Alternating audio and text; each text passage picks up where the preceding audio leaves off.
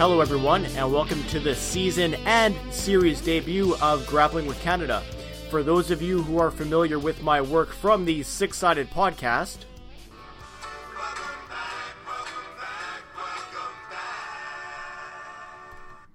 and for those of you getting to know me for the very first time, I am your host, The Taxman. This month's episode will be covering Canadian wrestling icon and legend Stu Hart. Now, there's no way that I'd be able to cover the topic of Stu Hart simply on my own, so I've brought some very special guests along with me for the ride today. Uh, you're going to hear about the early life and times of Stu Hart with wrestling. Oh goddamn, she does everything from writing, blogging, uh, YouTube, Twitch, whatever. You can find her everywhere. Uh, the very beautiful and talented Ashley Rose Nova. To give us the promoter's perspective side of the program, I have with me Canadian Wrestling Elite's very own hotshot Danny Duggan. And the man who wrote legitimately the Bible on Stampede Wrestling, a man who spent an exorbitant amount of time with the Hart family and really, really gives an important and in depth peek behind the curtain of what was transpiring with the Harts, with Stampede Wrestling. Like I said, the man who wrote the Bible on Stampede Wrestling. Mr. Heath McCoy. In addition to the fantastic guests that I've rounded out for today's program, I'm also going to be including some classic audio uh, from CBC, from Stampede Wrestling, and some classic interviews itself. And we are going to get into all of that on the other side of this. Hey everybody, Trent from Total Nonstop Impact. Impact Talk for Impact fans, the number one Impact Wrestling podcast and discussion show on the planet. Tuesday night post shows after Impact and AXS TV. Thursday night TNA Asylum throwbacks. Sunday night Impact Plus Weekly Xplosion Talk and Open Forum. All the pay per views in between and the breaking news. Whatever's happening in Impact Wrestling, we're covering it. Join us at Total Nonstop Impact at twitch.tv slash Total Nonstop Impact, youtube.com slash Total Nonstop Impact, and all major podcast platforms. A few housekeeping notes before we jump into the program today. You can connect with us online, tinyurl.com slash grappling with Canada. Uh, you can also use YouTube if that's your cup of tea, youtube.com slash C slash six sided podcast or that wonderful YouTube search bar, grappling with Canada. You can also find us on Twitter at six underscore podcast. Now, obviously, the Twitter handle and the YouTube directory those are holdovers from the previous program, but still, all three ways are tremendous ways to connect with me uh, and this show. Now, of note, on tinyurl.com slash grappling with Canada, you're going to find links to our Amazon store, which, when you use it, does not add one single cent to your purchasing order. I just want to make that implicitly clear in case anybody is confused by it. it doesn't add anything to your purchase price, but what it does do is provide a very small kickback to the show to help us keep the lights on. I hate that term, but it just it comes to mind right now, so I'm going to go with it. Now, also at tinyurl.com slash grappling with Canada, you're going to find a link specifically to Heath McCoy's book. Now, if after listening to him on the program, if you already have the book, by the way, congratulations. You you own an incredible read. If after listening to him on the program, I would strongly, strongly encourage you, not just for the Amazon link referral, I don't give a shit about that. What I do care about is this book is, like I said, the Bible, the be all end all of Stampede Wrestling, in my opinion, and a, a, really tremendous look at the family dynamic of the Hart family. You'd be hard pressed to find anything that will ever be better than it. I, am not just saying that because he's on the program. It's honestly such a tremendous read. I cannot put it over enough go out after you hear this program and and get this book and please use the uh, the Amazon link that's on tinyurl.com slash grappling with Canada. So without further ado, we're going to jump into the program. Now, before I bring my first guest on, the previously mentioned Ashley Rose Nova, I'm going to play a clip from the CBC from 1990. Now, this is a piece done on Stampede Wrestling by Bruce Husley, in it, you're going to hear the voices of the aforementioned Bruce Husley. You're also going to hear Stu Hart, the voice of Stampede Wrestling, Ed Whalen, and Bret Hart. So enjoy this audio. And on the other side, we're going to get to our interview with Ashley Rose Nova. Control the wrestling in New York. Stu Hart has been in the fight game for more than 40 years and knows everyone who was anyone. And this is uh, Jack Dempsey. Of course, he was a, a wonderful person, a great gentleman, and Hart is the heart and soul of wrestling in Calgary. For 30 years, his syndicated television show, Stampede Wrestling, beamed the exploits of his grapplers all over the globe. But no more. Stu Hart is packing it in to travel with his wife. if it wasn't for that, I suppose I'd stay in wrestling till I died. But uh, I, if I'm going to take her on any trips, I can't do it after I'm. They pull the curtain down on me. Hart's legacy is the phenomenally successful wrestling show. Seen in more than 50 countries, Stampede Wrestling put Calgary into the forefront of professional wrestling. And the touring production became a prairie happening. Our Stampede Wrestling uh, speaks for itself over the years. We've filled every building in here for uh, many, many years, and uh, when we go into a big, uh, a big uh, event, we go into the crowd and we'd sell it out. Stampede Wrestling made Ed Whalen a household name from Alberta to Argentina. His tongue-in-cheek approach changed the way people looked at pro wrestling. He says it's the success of the huge World Wrestling Federation, with its super hype, that has killed some shows like Stampede Wrestling. There is no question that WWF has become virtually uh, monopolistic, and this giant is trampling a lot of local promotions. A lot of them have bit the dust in the last few years. Ironically, the World Wrestling Federation owes a lot to Stampede Wrestling. Dozens of its stars developed their toeholds and atomic drops in the Stampede ring. Hart's son Bret is one of them, and he says wrestling in Calgary helped him make the big time. when you came to Calgary, if you had to, you had to learn with the hardest wrestling crowd because this this crowd, then and now, they, they sit and they watch. They don't cheer unless it's really great wrestling, and they just sit and they watch. And once you get them up, and you can actually get that crowd to cheer, like just to explode, that's when you know that you're uh, good enough to go anywhere. It was two weeks ago when wrestlers stepped into this ring for the last time, and like Bret Hart says, tried to blow the roof off this old pavilion. There's a lot of people out there, a lot of promoters who will try to step into the void, try to be the next Stu Hart. But it's clear that Stampede Wrestling is now part of Calgary history. Bruce Leslie, CBC News, Calgary. All right, I'm very happy to be joined this evening by the multi-talented, multi-faceted writer, historian, whatever you want to call her. She's very active on Twitter and very active in the wrestling category of everything you could possibly think of. Uh, YouTube, on different videos, on different people's podcasts, and joining me on this one tonight, the very fantastic Ashley Rose. Ashley, welcome to the program. Hey, thanks for having me. Yeah, it's Ashley Rose Nova here. Um, yep, I'm in. I guess I, you could say I have my hands in a bunch of different parts of pro wrestling, or just in a bunch of different pots. So, um, um, I kind of lost track at uh, about ten or so. You have like you have quite the uh, quite the library of, of literature that you've written over the years for uh, professional wrestling. Yeah, you know, recently, I, I, you know, I'm going to be honest. You know, I, I took, you know, I took a small break from writing, uh, just anything pro wrestling in general. Um, a small break, just to basically see, you know, was there anything else I could contribute? Uh, when I sat down, I actually realized I, I've written quite a lot in close to six years. So, yeah, I, I have everything from, I guess, Japanese strong style, you know, Puro, Lucha Libre, tag team wrestling, uh, Canadian wrestling, UK. I, I guess I'm pretty much everywhere. So it's it's funny because going through, and I've been following you on Twitter for oh god, I don't know, the length of probably the amount of time that I've been on there, anyways. And uh, I had always was under the impression that you were from Winnipeg because a lot of your um, a, a lot of your articles are written on my uh, high school alumni Kenny Omega, and, and we'll get into that off air. I don't want to give everything away on the podcast in episode one, but oh, uh, really? yeah, yeah, we're, we're gonna we're gonna get into this. That's that's a, that's an interesting conversation. So we're gonna have that off air. But uh, so I I was Do you, do you know Mecca too? And do you know?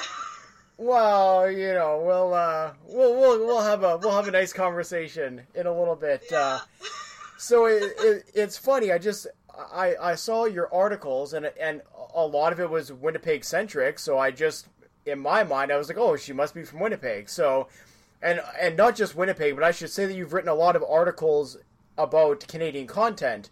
Uh, obviously, as well with uh, a lot of your Impact Wrestling uh, articles, there's massive connections between Impact Wrestling and Winnipeg in general. You know, not just with the the now addition of Kenny Omega, but Don Callis. Uh, you have the Asper family. All the big backers are all from Winnipeg as well. So I had wrongly assumed that you were. So I messaged you about the the program. And I said, "Hey, fellow Winnipegger," in the in the beginning of the of the message, you're like, "Hey, I'd like to be a part of it, but just one problem: I'm not from Winnipeg." no, it's okay. You know, uh, you know, I just I, I, I have a lot of friends that are Canadian, and uh, I guess you know in Winnipeg. Uh, I guess I you could say I have a strong foundation there.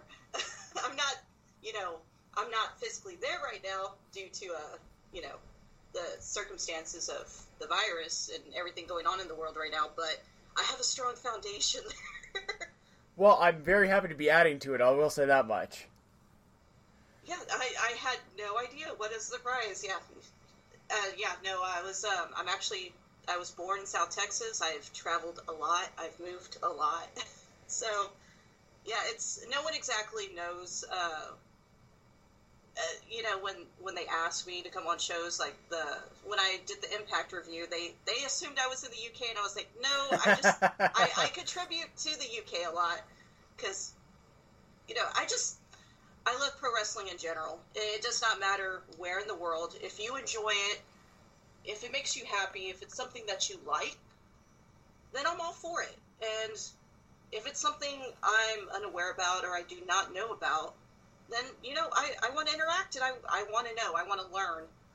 So I always have an open mind when it comes to pro wrestling um, as entertainment, as sport. I truly believe it does need to be universally entertaining. Yeah, you'll get no argument with me uh, on that one.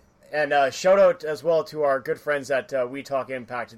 That's a tremendous group of people, and they're really, really good friends of mine. So I did catch you on that program. That was that looked like a lot of fun. Yeah, I was having some like actual connection issues just because um, where I'm at, the weather kept going in and out, and it actually my power went out and it messed up my router, so I had that replaced, and you know I'm pretty solid now, but we got a good you know amount of time, you know, in. Speaking of a uh, good amount of time, we'll uh, we'll dive into uh, the topic du jour, if you will, and that is following the uh, life and career of Stu Hart. So, uh, we'll give everybody a quick uh, overview of his early life, and we'll we'll be getting into some interesting tidbits as well. So, once again, very happy to have you on the program. Yeah, very happy to be here. I'm excited. You know, this is I'm just happy, like I said, I'm just happy to to be around and to contribute. All right, so uh, Stu Hart was born in Saskatoon in 1950. Now, that in itself is kind of funny because everybody just Stu Hart and Calgary.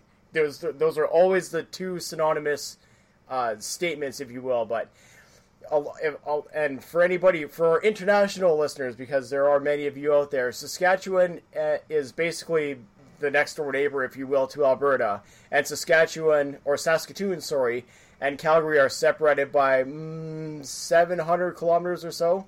So just it, it it's a long distance apart, but in the context of Canada, and we'll hear that later on in the program, not very far at all. Uh, he was born to Edward and Elizabeth Hart. Uh, he's mainly of Scot and Irish descent from his father's side, but also had Scottish and English ancestry from his mother. So that might be where some of that uh, Stu Hart, you know, rough and grumble uh, exterior comes from. Uh, having having a, a background like that is uh, certainly grounds for a little bit of volatility, I'm sure. Yeah, absolutely. You know, I think, you know, coming from that type of background, I think it really shapes a young man into what they, you know, any possibilities of what could happen in the future or, you know, what they can become. Um, I think after some time, if I'm not mistaken, uh, after that is when they eventually moved over to Alberta, correct? Yeah, so it's it's kind of a weird situation uh, and I I speak a little bit about this later on in the program uh, with another one of our guests. But essentially, they were born as poor as like the poorest of poor. They essentially lived in a, uh, in a tent on some property that his father did or didn't have claim to. It kind of depends who you were talking to at the time. And I get into this, like I said, uh, later on with one of my other podcast hosts. But yeah, they were. Just imagine, and I'm not sure how cold the winters get where you are, but on the Canadian prairies, a, a cold winter can easily hit wind chills of minus 35, minus 40, minus 50 degrees Celsius, which is uh, 45 to 60 degrees Fahrenheit minus. So pretty pretty cold to be living in a tent. Yeah, that's that's certainly you know colder than where I am currently because I'm a you know further south of America as far as the states. So I mean anything pretty much 60 degrees is pretty cold in this area. So up there, you know that's that that's incredibly rough. Uh, I can I, you know I can't imagine what it must have been like for a young man or just anyone in general to essentially, you know, just live, um, you know, like you said, in, in, pretty much just a tent and on a piece of land where there's no heat.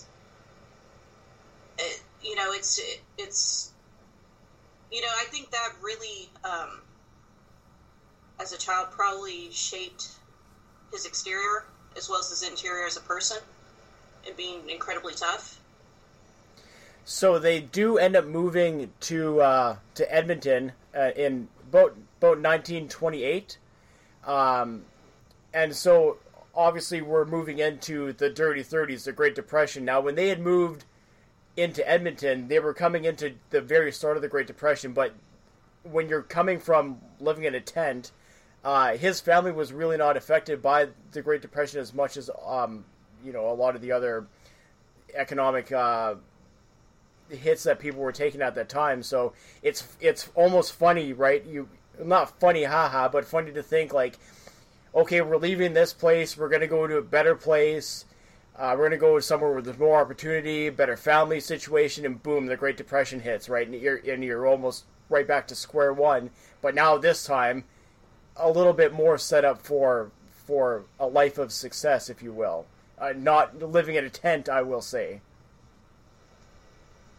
Yeah, no, absolutely. You know, as far as the Great Depression, I mean, it must have been, you know, some type of, I wouldn't say an upgrade, but it must have been maybe a little bit of a relief to them just to have more than what they eventually had, even though during that time, economically, you know, it was a great, you know, there was such a struggle at that time period. Um, it must have provided them maybe with some type of relief, regardless of, you know, the time period and the circumstances. I know that they had spent they, meaning uh, Stu and his siblings, had spent some time in and out of Salvation Army uh, housings. Uh, I know Stu's father was arrested around that time for, I believe it was back taxes as it related to the the land dispute that he had back in Saskatoon. And then unfortunately his mother had passed away. So you're talking about like, okay, you grew up in a tent, right? Yeah, you moved to to Edmonton, this city of, you know, financial betterment or whatever, that goes to shit.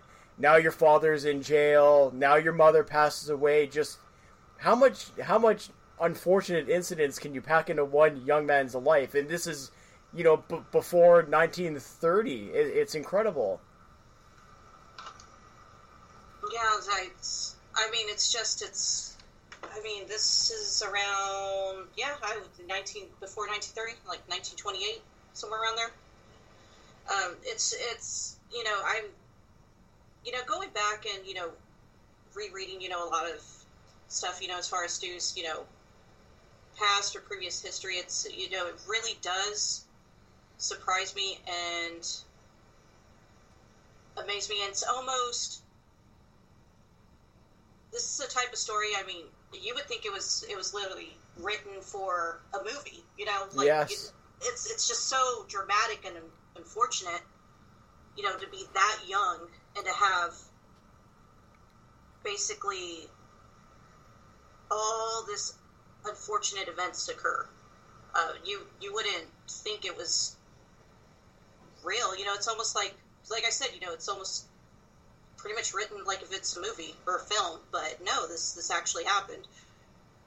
It's funny that I want to circle back to your comment. It's almost like a film because there's some interesting things that happened in his life which do happen in a film, and we're gonna we're gonna touch on that a little bit later. Uh, in terms of you know Stu having a real rough childhood, doesn't give up. He ends up actually starting to attend, and this is where I, this is the earliest that I can find that he started learning wrestling. So he was attending amateur wrestling classes uh, in the YMCA in Edmonton in 1921, uh, and from then started started learning the uh, art form of wrestling. And it was said that he was like like a fish to water. He just he got everything. Uh, by the age of 15, he won the Edmonton City Championship in the middleweight class and the Alberta Provincial Championship later that same year. Uh, he continued to train and improve his, his abilities, and by 1937, he was a Dominion welterweight champion. Uh, so, just because, again, our international listeners may not know, Canada wasn't actually a country back in 1937. Canada actually didn't become a country till, or you know, completely diverse of the uh, of the British Crown till 1985, I believe. So, we're talking about 1937. Yes, he's in Canada, the Dominion of Canada, not the country of Canada. Very important uh, thing to keep in mind as we move forward here. Uh, so in 1938, he did actually qualify for the British Empire Games in Australia, but he wasn't able to go because he didn't have any money. Obviously, you know the the economic uh, dissuasions, if you will, that we had talked about earlier. They just keep piling on, piling on. He finally has a chance to go somewhere, and he can't because of the uh, economic depression and especially too there was a severe lack of funding from the Canadian government uh, because at that time they were kind of gearing up for World War II, and we're going to get into that in a little bit as well. Uh, his amateur career did peak in, in 1940 when he won the Dominion Amateur Wrestling Championship in the light heavyweight category, and he also would have competed at the Summer Olympics in uh, Helsinki in 1940, uh, but that big thing that I just talked about, World War II, that kind of kiboshed the Olympics uh, in that region. So horrible for him, right? Again, just it's funny you you you talk about like we've we've kind of hammered on how many you know how many things can go wrong for one guy in a very short amount of time. We're talking you know 25 years. It's incredible. Like he he has a chance to make a better life for himself. Can't do that. Then he has a chance to uh, make a name for himself in wrestling. Can't do that. They need a chance to go to the Olympics, and he Olympics, can't do that. Can't, yeah. he, he's goddamn snake bit. Yeah, it's just you know it's blow after blow after blow.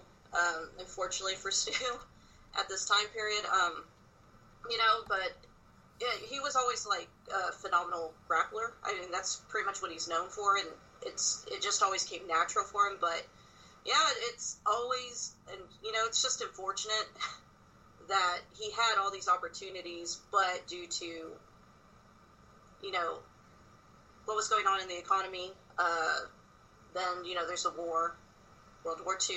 Uh, you know, uh, how much more can a young man take uh, as far as, you know, either I can imagine it might have been, you know, a great disappointment to him. Uh, I mean, it's just, it's it's like no matter it, it's almost like he takes you know one step forward it's like three steps back oh my god yeah yeah it's it's and it's not just like three baby steps either it's like three gigantic like uh, just it's incredible and what strength of character to persevere as well through through it all it's really a testament to to Stu Hart's character I would say uh-huh. So I'm going to read this little excerpt because it's really also going to go into another guest that I have later on in this program and the uh, the dangers of driving in Canada in uh, in winter on uh, our now infamous uh, highways. So On Christmas Eve 1941, Hart was almost killed in a bicycle accident which broke both his elbows and thumbs and hurt his back.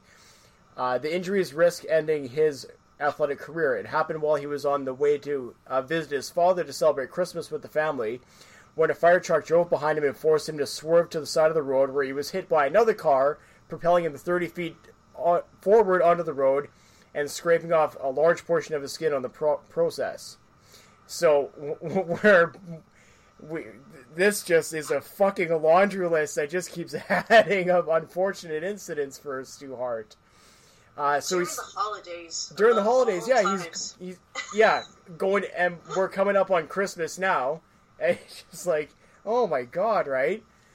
Again, this could be in a movie and you wouldn't believe it, but this is real life. So, ah, it's it's insane. So he spent several months in uh, the Royal Alex- Alexandra Hospital in Edmonton recovering.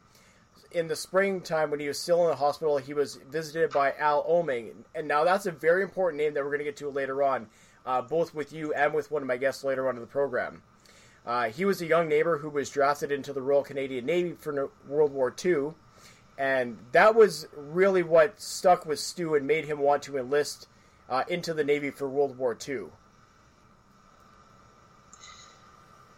Yeah, I mean, he went to the Navy for World War II. Uh, I mean, it wasn't until. Wait, hold on. Um, during that time, wasn't he also wrestling as well? He was wrestling, so At the same time? Yeah, so Yeah, this is where it gets funny, and this is where I wanted to bring up your point about the movie aspect of it.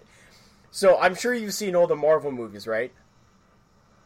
Just about, except for, like, the last Avengers. Okay, so uh, you've seen the uh, the first Captain America movie, right? Where he, yeah, so he gets he gets uh, enhanced, if you will, but he's he's like a figurehead for the army, right? They don't let him fight. He's just like a rah rah guy, and he's doing all these these Shows rallies and- for the troops and whatever.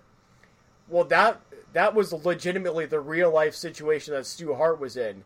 Uh, they put him in the navy, or he was enlisted in the navy.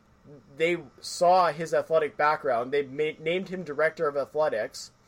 Then in in '43, he was put in for a transfer um, out east in Canada to Nova Scotia. Now that's where essentially every Navy serviceman would leave to go fight in the Atlantic. Everybody left through Nova Scotia. So they had the they being the Navy had him wrestling for the troops, just like you saw Captain America entertaining the troops that were leaving overseas or were currently overseas, you know, fighting the Germans. There was Stu Hart. That was his actual life role in World War II. is incredible. So what you're saying is basically Stu Hart's like Captain America. Yeah, he's he's like, goddamn, Just just, call him Captain Canada. like for no, it's just I I was I'm reading his his back and I'm like, it's one of those things where you're like, I've I've seen this I mean, before. Yeah, like I did I not see this, and, and you put two and two together. It's it's just mind boggling. Still one of my favorite Marvel films. First Captain America. It's a tremendous movie. Obviously based on Stu Hart. Basically, Captain America was based off of Stu Hart. yeah.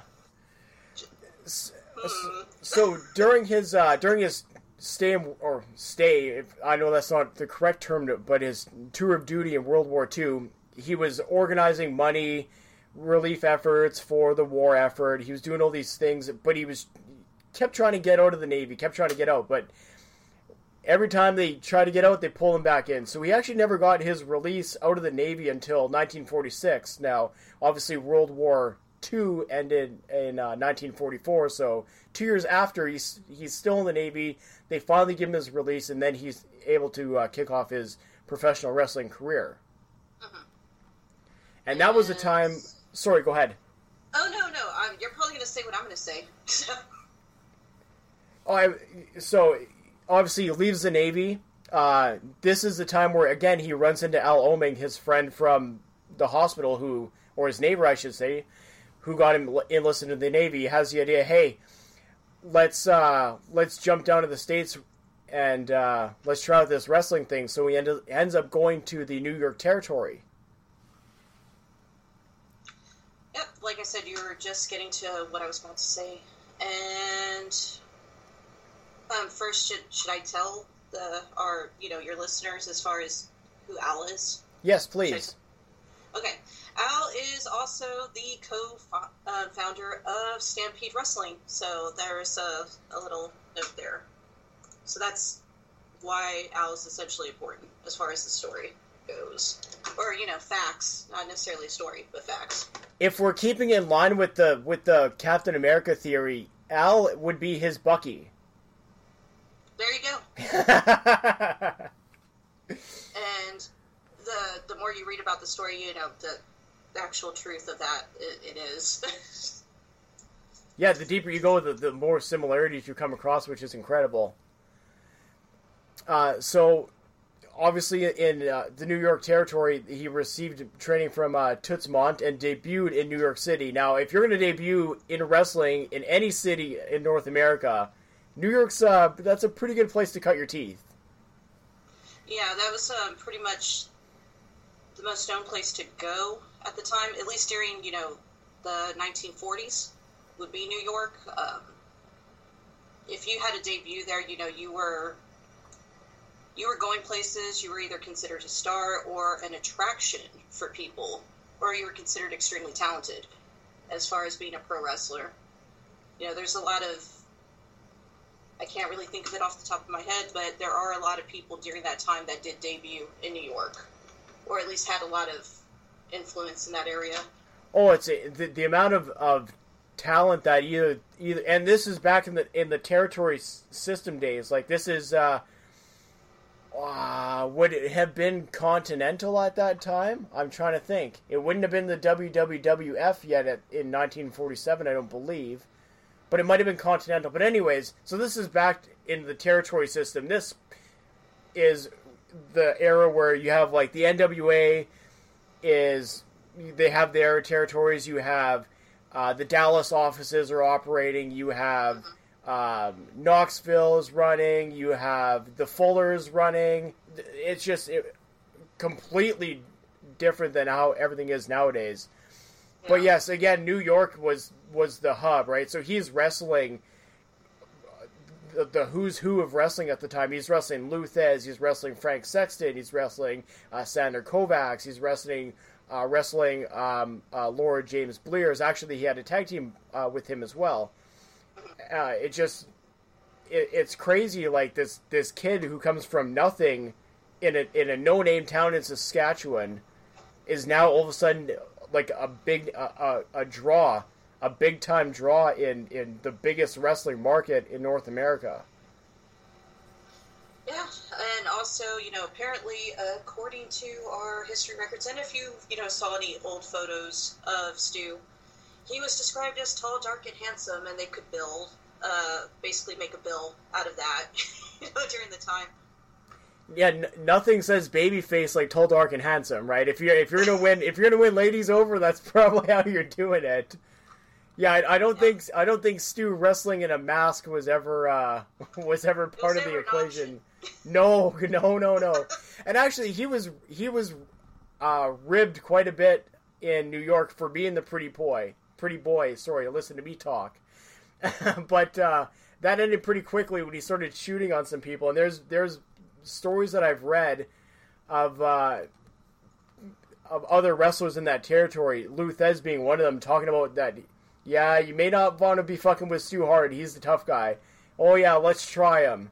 Yeah, well, it didn't work out very well for them because Stu's uh, reputation for stretching people in the dungeon, well, a lot of that came from his time in the New York territory. Yeah, absolutely. You know, and I mean, come on, you know, it's I, I wouldn't have taken Stu lightly, or especially if you know they knew his background or knew anything about him. You know, you know, I'm, you know, Stu was a nice man, but you know, he, you didn't want to cross him. That, that was just one man you did not want to cross. And obviously, at this time in New York, that's when he meets his wife Helen. Uh, they only were dating for a year and a half, I believe, is is from what I can tell from records. But uh, yeah, they got married. Obviously, they go on to have twelve kids. Like I got two kids. my God, I can't couldn't imagine having twelve kids. My stepmother's actually one out of twelve. Really? Yeah, my stepmother. Yeah, she's uh, one out of twelve. And her dad, you know, uh, of, one of my grandfathers used to just say it was just because things were cheaper by the dozen at the time. well, I guess you get a lot of uh, a lot of life out of clothes, that's for sure. I, you know, and the, the crazy thing is they only had like a they only had like a three bedroom house, three or four bedroom house. What do they sleep on each other? You know, I, to this day I still question it. I, I honestly do. I never like my stepmother like she like explained how it worked to me because like a couple of my aunts were older and like they moved out or like one of my uncles was older and he moved out but still that still leaves like six of them. So i'm still not exactly sure how that worked. And you know my mother's one out of six children. Jeez i can so, i can only imagine. Yeah I, I i can't i can't imagine either. I'm still a little baffled by it all and still trying to. There's just things you just don't question after a certain point. Yeah, there's there gets to a point where you just kind of accept it and uh, and move forward, if you will.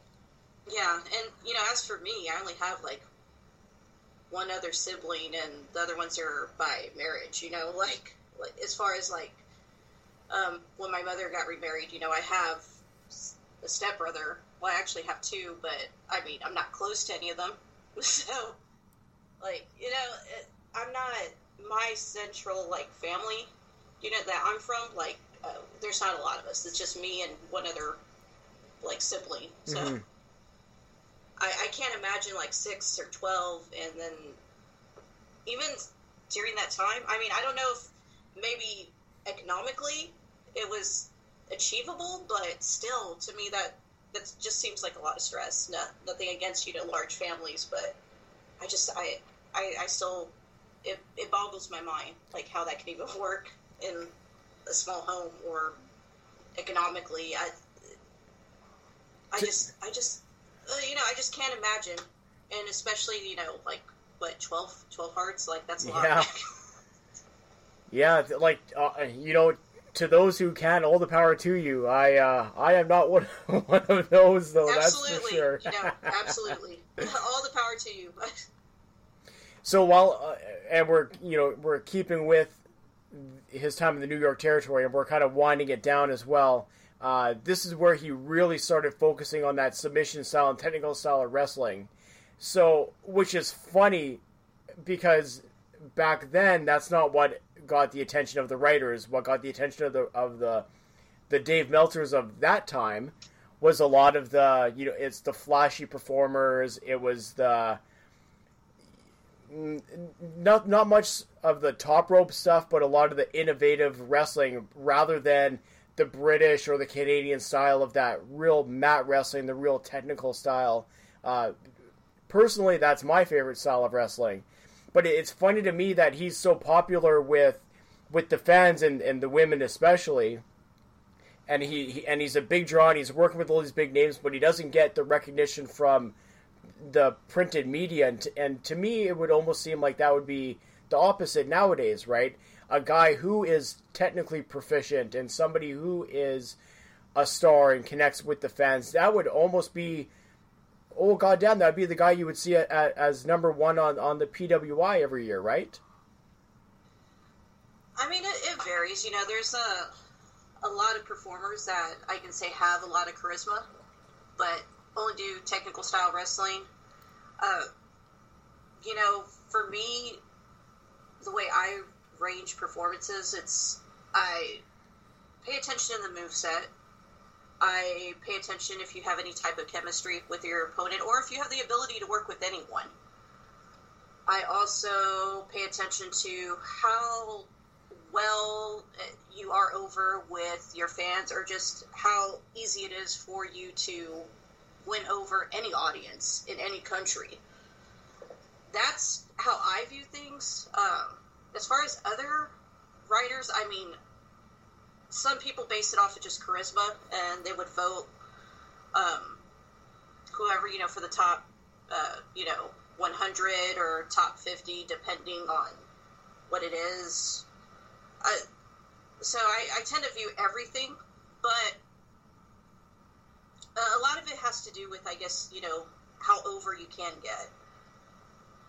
So, and I want to, because you're the perfect person to ask this. When you're writing an article on somebody, regardless if it's Stu or, or whoever it is, do you take things into account, or would you take things into account like, okay, they came from blank, now they're here, they've been established for X amount of years, they've done this, this, this. Does that enter into your equation, or is it, or is it easier? Or maybe an easier read for for the readers if it's very if everything is um, very now centric if it's like okay this is what he, this person's doing today and like this was their match you know two weeks ago. Like what what's an what's a what's an easier article to write versus what article do you prefer to write? Um, the easiest article to write is definitely results like results to a match. Uh, That's my opinion because it takes less time and effort. But as far as the way I like to write things, if I automatically assume every time I write a new article, regardless if I have, you know, devoted readers, which I do, you know, it doesn't matter what platform I'm at, they will read it. Um, you have your devoted fans of, you know, whoever it is I'm writing about that will read it. That's that's a given. But I always take in consideration that there is someone that knows absolutely nothing about that performer or that match or the background history of what's leading up to it. So that is kind of how I go into an article like that. I always give some type of background history that is essential to what is going on to that current moment. Um, like I said, I, I assume I always go through the assumption that there is someone, at least one person, that wants to know more about that performer or wants to know something extra, not just what's happening today or what's happening tomorrow or last week or this month. I suppose I, I just I, I'm almost having a hard time to wrap my head around. Okay, this guy's a star. He's putting on tremendous matches with top tier talent, but we're not going to write about him. And oh, by the way, he's a he's a big time fan favorite, but let's not write about him. It just I don't know. It just seems like such a missed opportunity. But maybe that just is piling yes. on. Maybe that's just. Sorry, go ahead. Yeah. Oh no, no. I'm sorry. I didn't mean to interrupt you. No, please I, interrupt me any any time at all. please just go right ahead. No, no, it is. It absolutely is, and I also think maybe maybe at the time it also had to do with maybe you know how many people actually wanted to write about pro wrestling at the time as well. Uh, or, you know, they just, you know, write about the main event or the results. Um, that could also be it as well. Uh, you know, I, I would really have to look into that time period and see what type of articles were printed as far as like, you know, in the paper or any type of newsletter at the time I, su- I suppose that's true too because I'm I'm trying to think when the boom period would have started for the New York territory. I want to say it was like the early 50s, so maybe he was a couple of years too early for for that kind of recognition, if you will. Yeah, it's a possibility. I I mean, you know, like I said, it really just it could just be how many people were actually writing long form articles, or they could have just been writing results and documenting, you know, you know, Hart faced so and so, or Hart and so and so faced, you know, X amount of people, or this is what happened, or this is what equaled the final pinfall, or the submission, or anything like that. I mean, we we still have that today going on, where it's not really a detailed article, but it's more or less just very like, okay, so and so pins, to, uh, you know, so and so for a three count. Uh, very superficial. So yeah, very quick and to the point. You know, so it's a possibility that could have happened at the time. I could be wrong. Uh, I never stated I could be right about that, but that's just my assumption, and uh, I'm just going to leave it as that because I mean, that's the only thing I could really think of.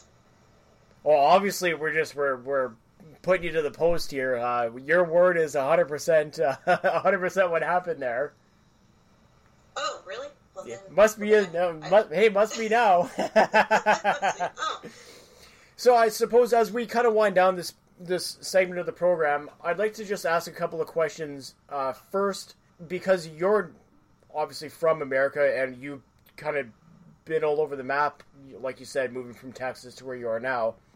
What do you view the legacy of Stu Hart from an American wrestling fan's point of view? Well, I feel that as far as what Stu has brought to pro wrestling, uh, it is important. It is historical. It is beyond legendary. And, but most of all, to any student out there of the art form of you know pro wrestling or any fan, to me, the importance of you know Stu or the Harts or just any of their legacy is the fundamentals that they provided all of us when it comes to technical wrestling. Yes. So, fundamentals. I always I find it interesting. Um, you know, I've asked a few of the guests uh, uh, that you're going to hear later on in the program. You know what their thoughts were, and it's I have a promoter on the program, and he talks about you know the promotion kind of aspects that Stu Hart brought to the table, and that people can take from today. I have a journalist on the program later, and he but he spent a lot of time with the Hart family, so I asked him the same question, and he talks about Stu Hart, the man in, himself, like what what he meant to him, and then it's interesting to hear from you, like the the writer who writes articles, and you write tremendous articles about different wrestlers and, and you know where they come from, how they get into whatever, and that the fact that you would focus on like the technicals and the fundamentals and, and just you know the the bell to bell, if you will, that that's what you would bring up. Is just to me, it's it's so interesting that so many people can take so many different facets from Stu Hart, but still in their still in their you know frame of reference, if you will. Uh, to me, it's just super interesting. Yeah, you know, to me, fundamentals have always been important. Um, as far as, you know, like I said, I, I've written about so many different types of wrestling, and you know, I, I kind of sit in awe in almost of like how many years it's been, and and I haven't been around really as long as like, you know, Fightful or, or Dave Meltzer or anything like that, but the most important thing to me is fundamentals. It's always been fundamentals. Uh, your ability in the ring, your ability to connect with your audience. The story you can tell is always important to me. Um, any type of in ring psychology. You know, those are. And how much how much it actually means to you. If I can believe that you have a lot of heart and, and passion and, in your style of wrestling, then then you've won me over. Yes. You and I think that's what a lot of people I wish uh, could focus on maybe a little bit more. But you know, other things are, are important too, as far as like you know, Stu Hart, the promoter. You know, um, what he, what type of training he provided to wrestling, you know, pupils or, or his family, and you know, and and a lot of those people, the majority of them, ended up very successful with with you know his training as far as what he could provide. But to me, um, when I think of Stu Hart, I think of fundamentals and technical wrestling. Very well said, I must say. Very well said. Um, before we let you go uh, for the evening, uh, where can uh, everybody find yourself and uh, where your articles can be found? Okay, well, I am on TWM News. Uh, that's, you know, in the UK, twm.news. You can find me on social media uh, Instagram, Twitter, doesn't matter. I, I pretty much talk to whoever. And that's A Rose CPE. That's Charlie Papa Echo. And in there, if you go to my bio, you can click my link tree, and there is a link to almost every single platform I've ever written for and contributed to. So, pretty simple. And you have a pro wrestling tees store as well, right? Yep, it's in there as well.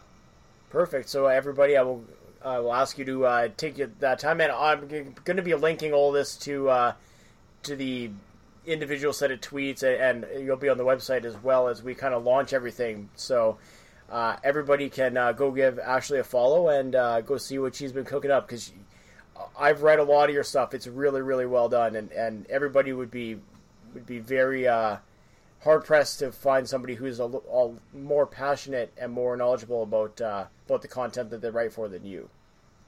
Oh, well, thank you. You know, I, I try my best. You know, I don't certainly think I am the best writer in the world. You no, know, put yourself of... over. It's wrestling.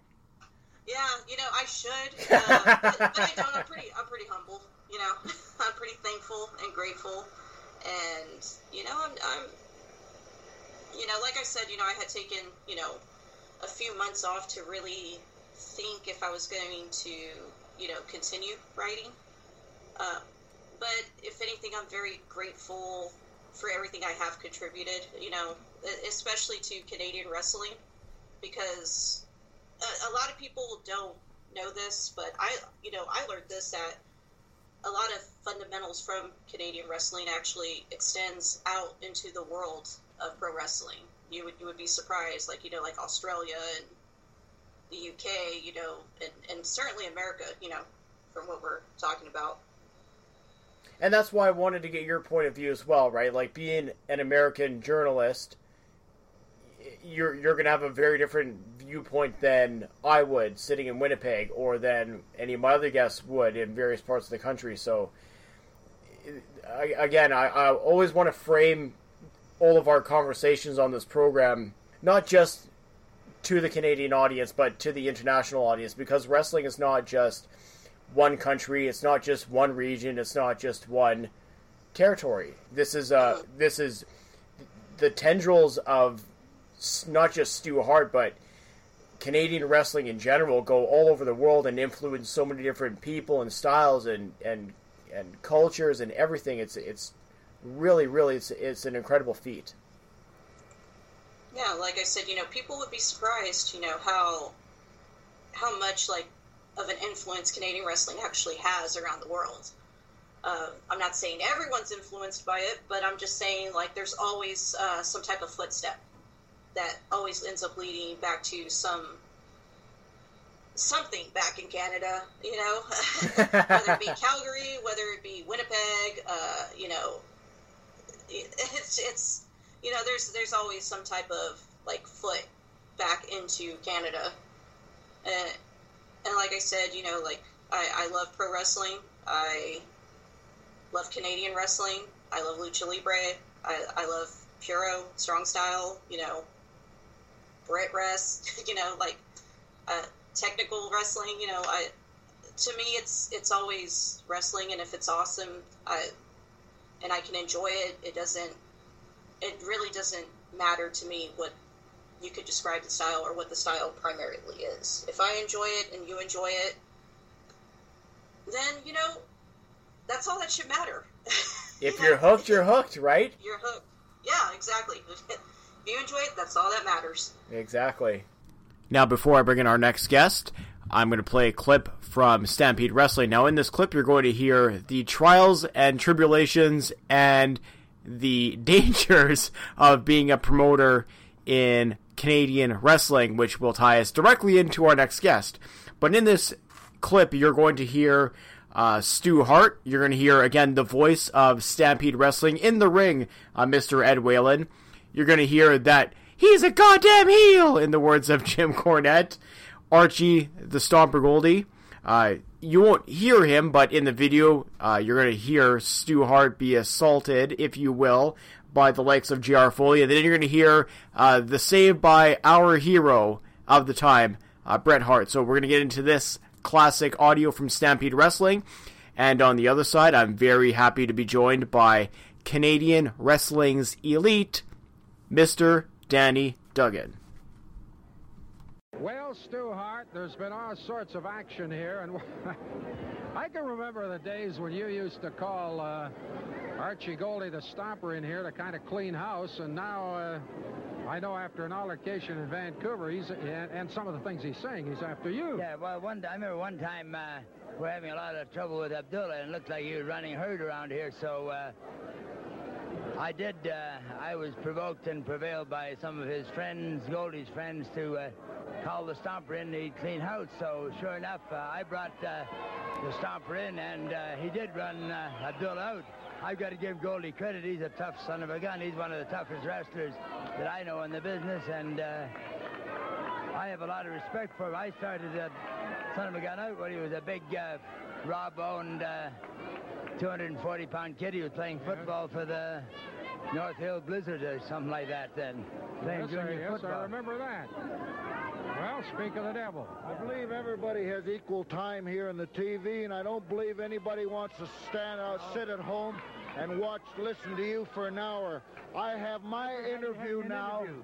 My interview is now, and your time is up. Give me the courtesy. Wait until I finish my interview. Your time is up. I got my stopwatch right here. Oh, yeah? Well, just a minute. Stu knocks him down with a beautiful elbow. Takes a look at Foley and knocks him down as well. Champ did a that corner. Gives him that uppercut at close range. I can't get out of here. J.R. Foley grabbing him from behind. Pulls him down. Now it's two against one. The crowd yelling for Bret Hart. What's going on here? Where are the Hart kids?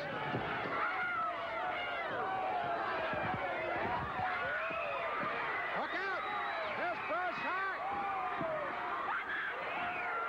Knocks the Stomper down. Foley runs for cover. Clambering away at the Stomper. Look at him go. Crowd loves every minute of it, and the Stomper gets out of there.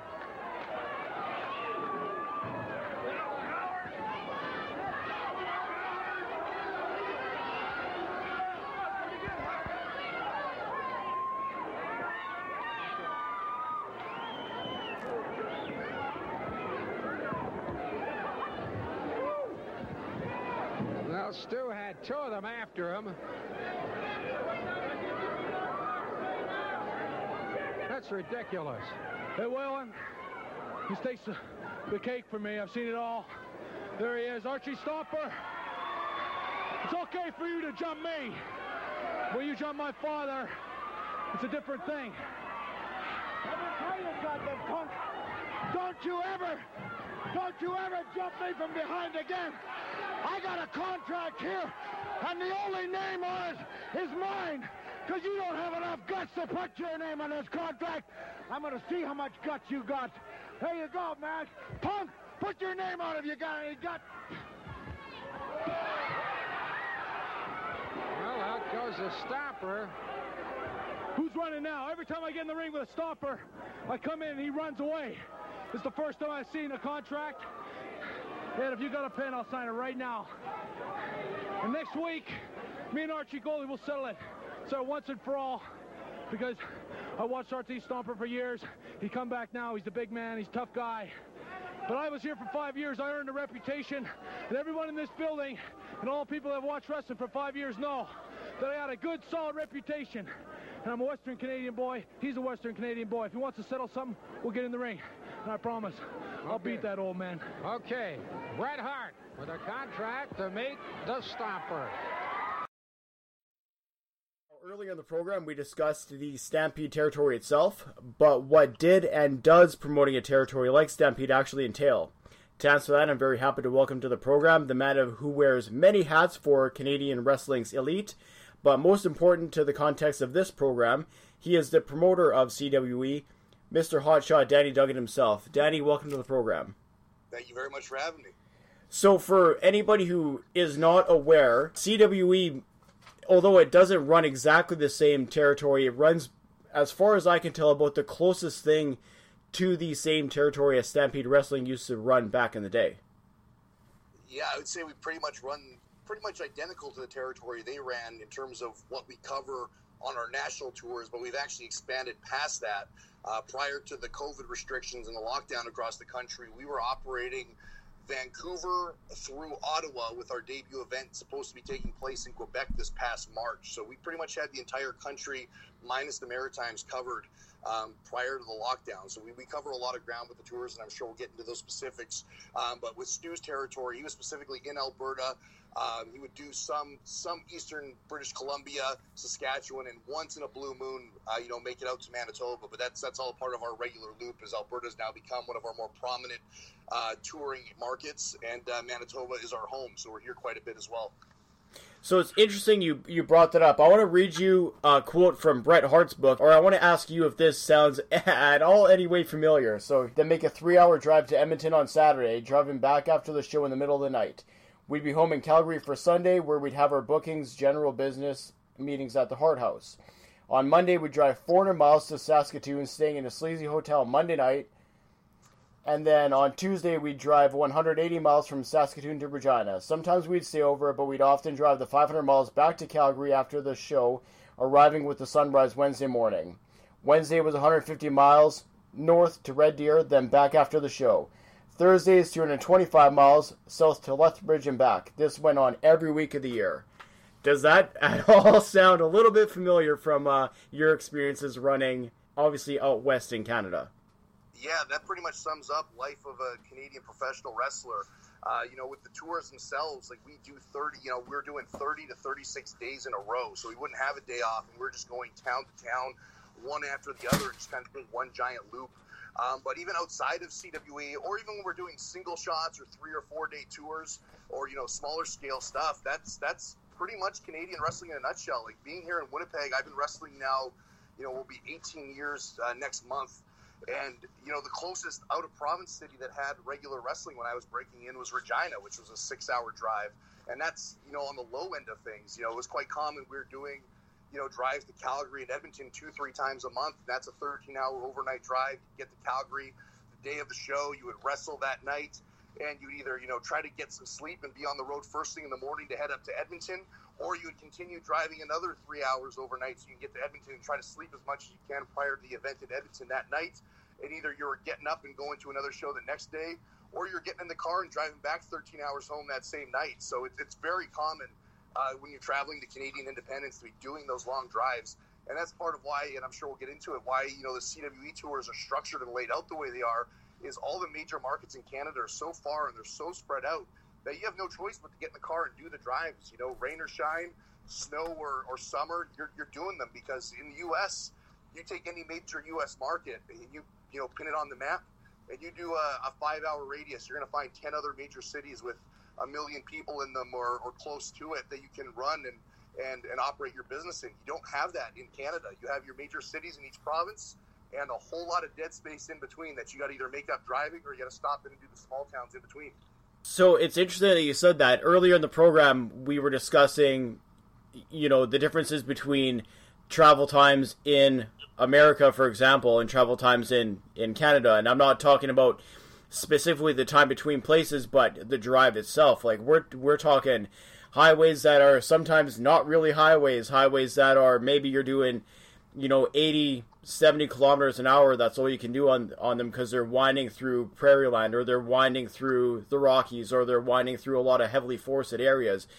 There are a lot of times in Canada when you're driving from small town to small town, you'll drive, you know, 50, 60, 70 kilometers, not see one single soul on the road. You'll be driving, you know, 100 kilometers, and I'm talking not just not a soul as in not a car on the road, but no farmland, no developed anything. It's it's you, no street lights, you in the road, and whatever wildlife you may encounter.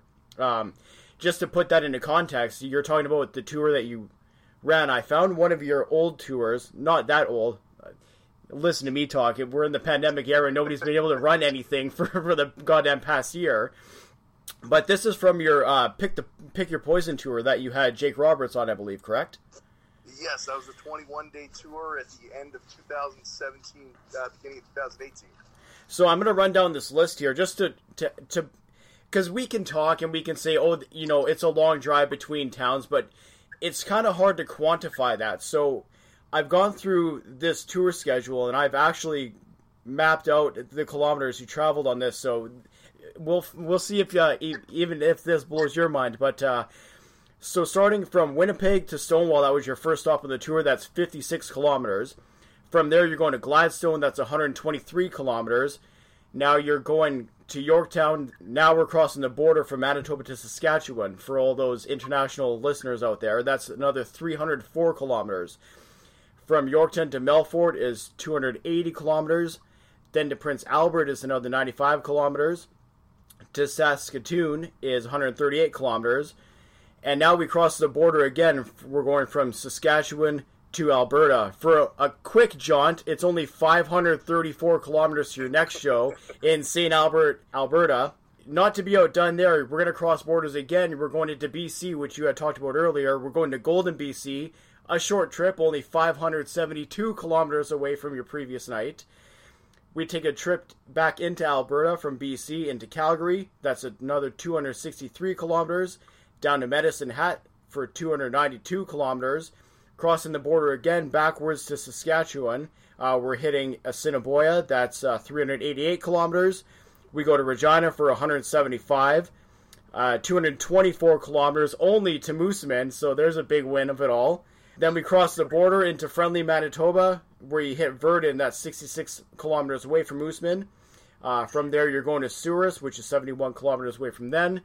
Uh, Brandon, the shortest trip on this entire thing, including Winnipeg to Stonewall, uh, Souris to Brandon, only 48 kilometers. In- incredible, I'm sure, at this point in time. To think we'd be sleeping in that day and catching up on some rest. Yeah, no kidding. Town, and we're usually up till 6 a.m. and dragging ourselves out of bed at uh, 11 in the morning to get to the gym the next day. Oh, exactly, and uh, and not not not like you're going to take it easy either after that because now you're off to Morden for a 210 kilometer drive. Now you're back into Winnipeg, and I want to touch on that show after this is all said and done, but that's a 126 kilometer drive. Now we're going to cross borders again. We're going east out into Ontario to Thunder Bay. A nice little 702 kilometer drive. And then we're going to do our last stop that I have recorded on this tour to Sault Ste. Marie, another 700 kilometer drive. So, from what I have written down here, you you hit 20 cities in 20 days you guys drove 5,364 kilometers total on this trip. Well, if you think that's wild, by the end of that year, not even 12 months later, we had added an additional 14, 14 to 16 shows on the tour and we started going up to northern Alberta. So usually by the time we were done Edmonton, we were going up to Grande Prairie, which is about five six hour drive from Edmonton, and then we were cutting over to Prince George, BC, in northern British Columbia, which was another six hour drive. We hit a couple markets in that area that were around two to three hours apart, and then we do a five hour drive to the west coast of Vancouver, and we hit up Vancouver, and then when we were done there, we would start heading back east with a stop in the Okanagan, either in the Kamloops, Penticton, or Vernon um, or, and then from, from there, we do that loop you just mentioned. We hit all those towns all the way through to Winnipeg, uh, hit Thunder Bay, hit Sault Ste. Marie. And then when we were done that seven hour drive to Sault Ste. Marie, we'd go another uh, six hours to Sudbury, another five hours to Toronto, and another four to Ottawa. And by the time it was all done, we had a nice 32 hour drive home to get back to Winnipeg when the tour was all wrapped up. So I think we ended up capping out something like 11,000 kilometers by the time it was all said and done on that, that last tour. And I, I can't stress that enough to any international listeners that are listening. A lot of this is done in the wintertime too, or in less than favorable months of driving. When you're driving on a lot of these highways, it's Ooh, there's uh, there's some sketchy highways, especially in in that you know, northern Manitoba, I know for sure because I've driven it myself, but when you're going out west, there's stretches of highway where you're weaving and winding through through uh, heavily forested areas, and and there there are sections where you know the posted speed limit says 70 and you can't even drive that especially in, in you know blizzardy conditions or if it's raining or whatever. It's it's it's incredible the amount of, of miles hard miles that you have to put on just to make towns like that in canada Yeah, luckily Manitoba, Saskatchewan, and Alberta for the most part, the roads are pretty good with it being in the prairies. So, other other than getting stuck on a one lane highway when it's raining or snowing, it's it's not too bad. When you get stuck behind those trucks on a one lane highway and you can't see to pass, that's when it gets a little bit scary. Uh, the most dangerous parts of those trips would definitely be British Columbia, northern British Columbia. When you start getting up there, you're going through the mountains, you're going through the forest. Um, so there's some pretty scary drives going from northern British Columbia down to Vancouver, where you're encountering all kinds of wildlife, all kinds of wavy roads, and and and very short highway. And then I would say the most dangerous in Canada would, would definitely be, at least on our tour, would be northwestern Ontario. Once you start getting past Thunder Bay and you start going towards Sault Ste. Marie, Sudbury, and then further east, that's when it gets really scary. It's, it's a one lane highway the entire way, and then when you start deviating off to the, the small northern communities in Ontario, the highways are really sketchy. And uh, I'm not sure if you're familiar with, you know, it was May of last year.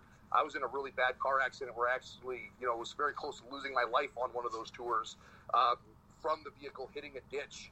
Um, in some really bad, wet, raining conditions while we were on our way to one of the towns where I ended up, you know, drowning and having to be pulled out and saved. Um, you know, that's that, that, was two or three days before the end of that trip, and that was it for me. Um, so the, the, realities are very, very real. Um, it, it, it's you can get on those roads, and it can be a perfectly fine day, or you can get a day like we had that day, where it's raining, it's a little bit of snow, and you know you're just as good as your driver is that day. And unfortunately, on that day specifically, you know, I, I we, you know, we hit a ditch, and luckily no one was seriously hurt, and we all recovered. But it could have very well went the other way, and and that's something I'm very surprised doesn't happen more often, especially you know being on the road for almost two decades and knowing the amount of times guys have traveled and how frequently they were traveling pre-COVID, uh, to know that so many guys have gotten out unscathed on these highways because the, the risk is very real. That was the uh, tour with psychosis, I believe, correct? Yes, sir. He was my Superman. He was the one that pulled me out of the car from, from drowning. That's right. I remember I, I had seen the pictures of that on Twitter, and I, it's one of those things where y- you look at it and you don't process it right away, right? and then you you look at it again you're like what the hell am i looking at and then you get you then you get the story and it's like jesus christ and it to your point it is surprising that you know it doesn't happen a lot more because of you know distances traveled and and you know various road hazards that you may or may not encounter on on the travels itself it's incredible and it's scary to think like i remember you know vividly when it was happening not being concerned as the car started to spin out because i couldn't tell you the amount of times we've hit a ditch in the last 18 years on the highway. Like it's it's common practice that it's going to happen a couple times throughout the winter, especially traveling on all the different highways that we've mentioned. Uh, you know, it becomes a part of the lifestyle. You know, it's you're going to have some slippery roads. You're going to end up in a ditch. There's going to be too much snow. You know, but it happens. You know, you know, in a way where you weren't put in serious risk, but it happens enough where you kind of get used to it and you start to kind of take it for granted and go, oh, that's going to be fine. No big deal. And I recall that very much being the case as we were slipping. It was like, oh, we're hitting a ditch. We've done this a dozen times before, not thinking anything of it, you know, until the car was upside down and filling up with water. And that's when the panic started to come in. But I recall, you know, as as that vehicle was slipping, going, ah, just another day at the office. We're going have to get pulled out. And on our way to the show, we'll be, we'll be a little bit late, but it'll be fine. And, uh, you know, unfortunately, you know, there was a curveball in that plan that day, but you know, more times or not, that's kind of what happens. That's just the, the reality of being on those roads and driving in those conditions, and you just learn to kind of be numb to it.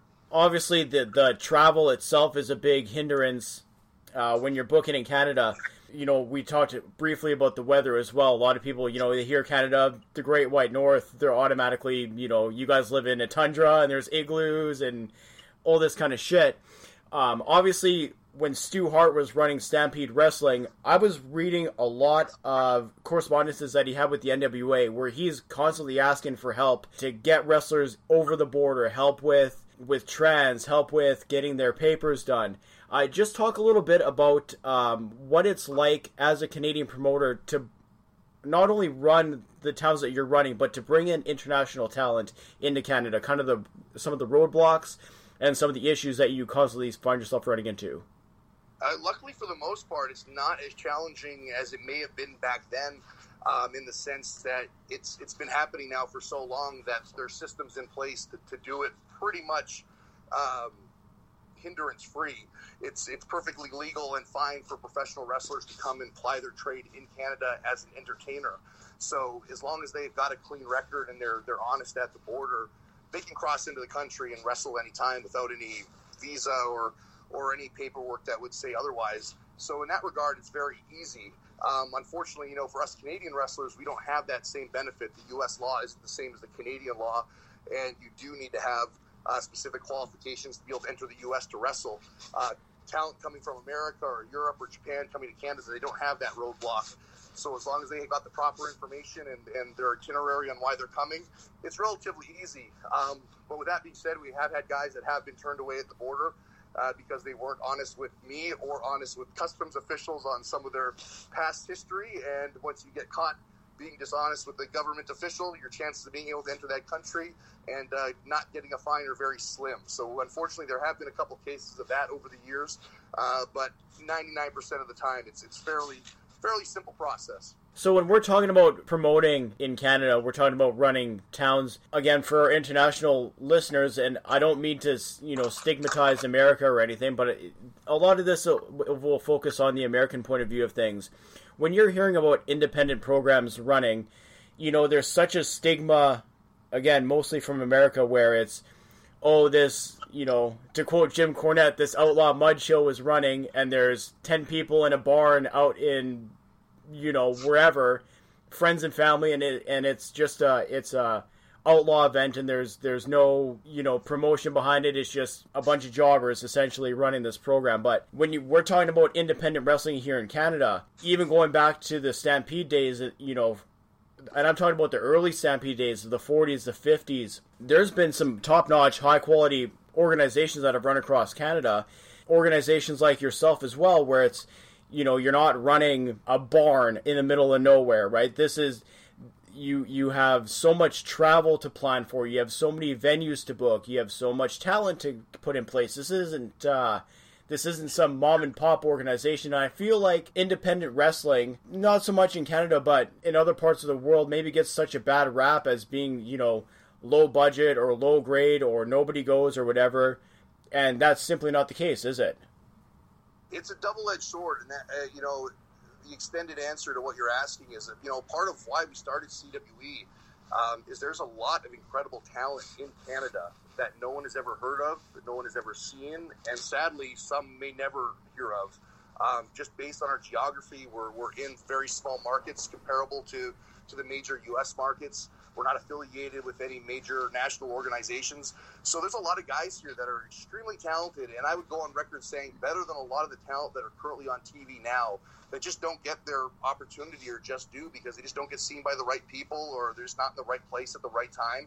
And people who have better geographical um, location tend to get those opportunities a little sooner than some guys do here. So that's kind of why we started CWE is to try to bring more attention to Canadian wrestling and and you know spotlight and showcase the talent we have here because once people kind of catch on to some of these guys, they usually do very well for themselves. You know, you know Kenny Omega being a great example of that. Um, so there's there's a lot of there's a lot of talent here. Not to say there's not a lot of shitty wrestling here too. You know, Canada has its fair share of really bad wrestling as well, um, and that's where it's a double-edged sword. You know, the really good talent doesn't get seen um, because you know we don't have the the same reach as some of the other major independent organizations in the U.S. But at the same time, a lot of our bad wrestling doesn't get seen either, which is really good. Um, but with that being said, uh, Canada has a different stigma when it comes to independent wrestling than it does in the U.S., and I can attest to that because you know prior to to the borders being closed, I wrestle in the U.S. more often than I wrestle in Canada, and America definitely does have some great wrestling fans, very respectful wrestling fans, appreciative wrestling fans, but I would say the casual general public doesn't take wrestling as seriously as a Canadian citizen or wrestling fan does. There, it's very viewed, it's very much viewed as kind of ha ha that fake wrestling, that phony wrestling, that silly wrestling on TV. Um, you know, just based on years of uh, wrestling kind of being bastardized on national television, it kind of has a stigma to the general public. Um, where I find that people of Canada, and it was the same way when I was in Japan as well, are very respectful of professional wrestling. They understand that it's entertainment and they appreciate it for what it is.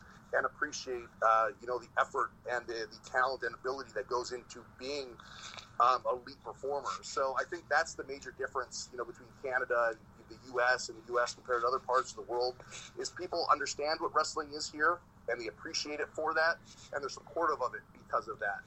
Where in the U.S. it's like, oh, it's that fake wrestling bullshit, and uh, there's maybe a misunderstanding of exactly the type of art that professional wrestling is. And because of that, there's a lack of appreciation for the effort and ability that goes into perform it at a high level and be successful um, at a top tier level in the world of professional wrestling. And that, and that is a generalization. Like I said, there is fans that are appreciative and understanding of what it is down there. But as a, as a general population, that's kind of the feeling you get down there compared to the fans in other parts of the world.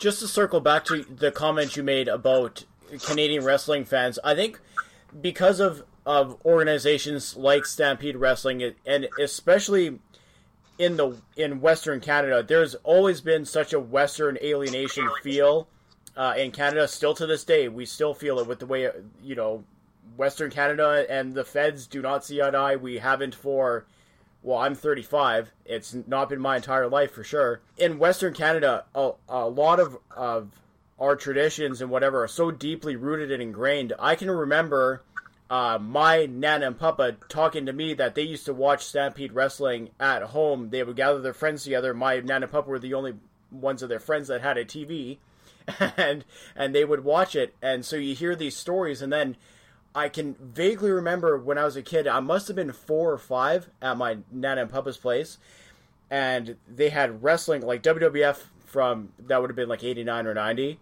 and uh, Bret Hart was on TV and my papa, I'd never forget, made some offhand comment of, "Oh, that's Stu's kid," and I didn't get it at the time, right? But now, like as, as you you know you get older and and you start you know learning a little bit about history and you start realizing who just how deep these uh, these tentacles go into the the grain of Western Canada. It's incredible, which is why I think that there are so many talents from from America, from Japan, from Mexico that like to come to Canada to wrestle because of, of how the fans are here, of how the experience is. Maybe not the travel portion of it, but the experience of being in Canada, being in these small towns, being in, in front of a fan base that just really appreciates the art form. 100%. And I, and I got two responses to that on both the fan side and the wrestler side. And I think that, you know, you, you know, you mentioned Stampede Wrestling um, you know, that's been ingrained in Western Canadian culture, you know, dating back to, you know, the, you know, the 60s, 70s, 80s. Um, so if you're, if you grew up in Western Canada, you grew up on Stampede Wrestling. If you look at Winnipeg, uh, Winnipeg grew up on AWA wrestling up until the late 80s. You know, there was monthly events at the Winnipeg Arena that were jam-packed with thousands of people. Um, so at a time where entertainment options were limited, you didn't have the TV available that you have now or the internet or different forms of entertainment – wrestling was a you know a go-to outing for people. So a lot of people in Western and Central Canada they grew up on professional wrestling, and if you look at the type of product Stampede Wrestling presented, it was a very hard-hitting, innovative, fast-paced style of professional wrestling. Uh, if you look at the AWA, it you know wasn't maybe as aggressive or as fast-paced, but it was definitely presented as very real and very competitive and very athletic. So the wrestling that people grew up on in Canada was taken very seriously. It wasn't it wasn't it wasn't treated as a joke.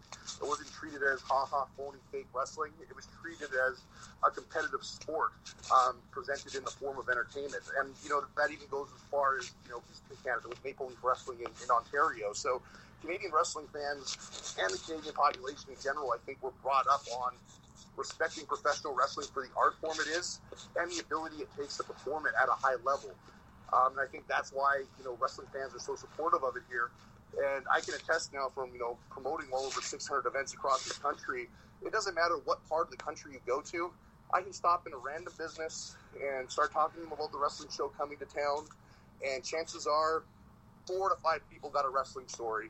You bring up professional wrestling, they all remember watching a certain product as a kid, or getting together with their dad and watching it, or at their grandparents, or going to the arena with their friends everyone has some era of wrestling they grew up on or some wrestling memory that they cherish. Even if they're a wrestling fan now, that they still remember this day that they were brought up on. So I think you know there's a lot of nostalgia and a lot of feel good for people when it comes to Canadian wrestling, uh, just because it was something they were brought up on, and because it was presented so seriously. That's like you know my second half of the comment. Um, you know, prior to to the lockdown closing up the borders here, you know, I think in 2019 we had something like 10 different countries represented on these tours, you know, from all over Europe and Mexico and Japan. Um, and these were people that came to us. These weren't people that we sought out. These were wrestlers that came to us and said, "We want the opportunity to wrestle in Canada," and that's been a constant now for you know near 12 years of operating CWE. Uh, people in the wrestling business have wrestling in Canada on their bucket list because it has produced such good quality wrestlers for so many decades, and because it's a, a country that has taken wrestling seriously for so long. Very much like Japan's a bucket list place for a lot of wrestlers, because you know you have these places that have such fond memories of wrestling being treated like wrestling. And you look at Stampede Wrestling and the product they produce, and the AWA, and then you start looking at the wrestlers that came out of Canada. You know, from you know Bret and Owen Hart to to you know the new generation of guys like Chris Jericho or now Kenny Omega. Um, there's just been decades, and there's so many more. I could probably list dozens and dozens of top wrestlers who are from Canada that went on to be major stars around the world, and they're all appreciated for being good quality professional wrestlers and being you know the very best of their class. So I think there's a there's a special place in people's hearts for Canadian wrestling, and they want to be able to experience it and, and kind of check that off on their list and say, hey, I wrestled there too. So it's funny you mentioned that. I'm gonna play a clip here, and it's from Stampede Wrestling. Uh, this would have been in '83, I believe. And when Stampede used to run, there used to be the Calgary Stampede as well. And for anybody who's not familiar with this, this is a a big time international event where you, you're doing oh god anything you could possibly equate to being a cowboy is done at the stampede or uh, done at the calgary stampede there's chuck barrel races there's uh, horse racing there's all kinds of fairs all kinds of festivals whatever and gangbangs in the back alley with cowboy hats and when uh, Stampede Wrestling used to run, they would always run a, a huge monster show every time at that at that location or at that event, right? And they would get top. And when we're talking top talent, we're not talking just you know ham and eggers from whatever insert your favorite promotion here. We're talking about some of the biggest stars in wrestling. Period. So I'm going to play this clip for you. Uh, I want to get your take on it on the other side of it. Let's hear it. Now, in this clip for everybody listening at home, you're going to hear the voices of Stampede Wrestling's own Ed Whalen. You're going to hear, obviously, Stu Hart, the uh, topic of our current conversation. And you're also going to hear Ed Schober. Now, interesting note about him he is the NWA promoter from Hanover, Germany. And he, like again, I was talking about uh, Stu's connections to the NWA, both with my conversation with Danny and with my conversation with Ashley. It's very interesting to see that you know the tendrils of the NWA reach this far into Canada, and thus the NWA is trying to send talent from other regions of the world, not just America, not just Japan, but Germany as well, into Canada for training. So we're going to get to this interview and then get back to Danny's thoughts on the other side of it. Ed Schober of Hanover, West Germany, is one of the world's most outstanding wrestling promoters. What is Ed Schober of Germany doing in the Calgary area right now? Well, he's scouting talent for an international term, uh, tournament in Germany. Maybe before I get to talk to Eddie, I should in, introduce the people. From my far right, promoter Stu Hart, Mr. Schober, and Alderman Gordon Schrake of Calgary. First of all, Gordon, if I might step in front of you, Mr. Schober, it's good to see you in our part of the world. You have a marvelous reputation worldwide, and I know you're looking for talent, right? I'm looking for talent, and I know that my friend Stu Hart has some of it. And just for the big tournament in Hanover, I will take his sons and some of the you guys you have seen today here. Well, Stu Hart, it's a pleasure to have a man like uh, Mr. Schober in this area. He's got a tremendous reputation for uh, fair play and bringing in the finest wrestlers in the world in Hanover. And uh, we're very fortunate that we've been able to send some of our boys like John Quinn and Archie the Stomper and uh, and um, uh, Mr. Hito.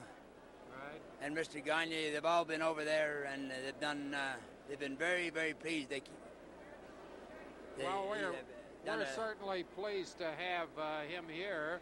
And uh, I know that Gordon Schrake, on behalf of the city of Calgary, has a welcome to our German visitor. Gordy? Yes.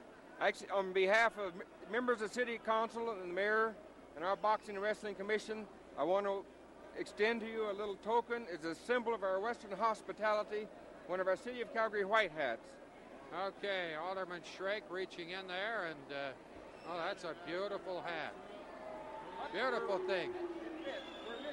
Now, just I think he can't go by without a tie, so we're going to do the string tie business as well. And I wonder if his. Uh, have you parked his horse outside? Uh, okay, the cow. So when you get your cowboy boots on, we got your horse out there. But our best to you, and welcome to our fair city there. Thank you Okay. Ed Schober of Hanover, Germany. Gordy Schrake, alderman of the city of Calgary, and promoter Stu Hart. Now, while I've got a moment here, I do want to tell you that next time around, that's next week for those people in the Calgary area, uh, talk about the stars of Stampede Wrestling. We're going to have the world champion Harley Race. We're going to have the former champion Dory Funk. They will collide head on. And I'll tell you, that'll be quite a match because uh, both of them are magnificent wrestlers. Now, beyond that, Harley Race later will defend against either Mr. Sakurada or Leo Burke. They will uh, meet in the final event of tonight's card. Andre the Giant is coming to this territory, all seven feet six inches and 460 or 70 pounds of him. Big chunk of man, and without question the biggest draw in the wrestling game today. We will have Nelson Royal, the world junior heavyweight champion. He will either meet the Dynamite Kid or Norman Frederick Charles depending on what happens here. We will have the most outstanding wrestling midgets in the world. So you people in the Calgary area better brace your feet because uh, we're going to have quite an onslaught of talent. Maybe you better grab those tickets too. They'll be uh, the bouts will be staged during those two Fridays of Stampede Week here in the city of Calgary. So don't forget that's Harley Race, Dory Funk Jr., Nelson Royal, the World Junior Champion, Andre the Giant, the Wrestling Midgets. The lineup of talent goes simply on and on and on. You'll be guaranteed some super stampede excitement if you'll come on down and see the stars of Stampede Wrestling in action. The two Fridays of Stampede Week, some tremendous action here in the city of Calgary at the Calgary Stampede. Okay. They're bringing in NWA champion Harley Race. They're bringing in Dory Funk Jr. They're bringing in Andre the Giant. All these top, top tier names.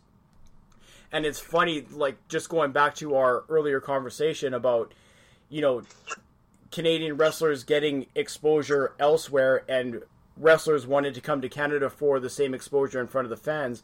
It's just, this is something that's been happening since, you know, the 40s. It's, it's just, it's been a constant a constant influx and outflux of people who who just mean so much to the business who who either want to come to Canada or you know for training or to get experience in the programs or even just to be a part of the scene. Like it, it's not something that's just I know a lot of people are on the Kenny Omega bandwagon right now and for you know good reason he's one of the best in the world. But th- this didn't start, you know, in 2003 when Kenny started training, right? This is something that's been happening for for years and years and years, and I find it so interesting that it's still something that's prevalent in uh, in wrestling today. That people are still wanting to come to Canada. They hear about the legacy. They want to be a part of it. They want to cut their teeth. They want to see what it's like. It's just to me, it's incredible yeah, well, that's something we had to, you know, kind of rejuvenate. That was something that, you know, just boggled my mind as I was coming up as a professional wrestler.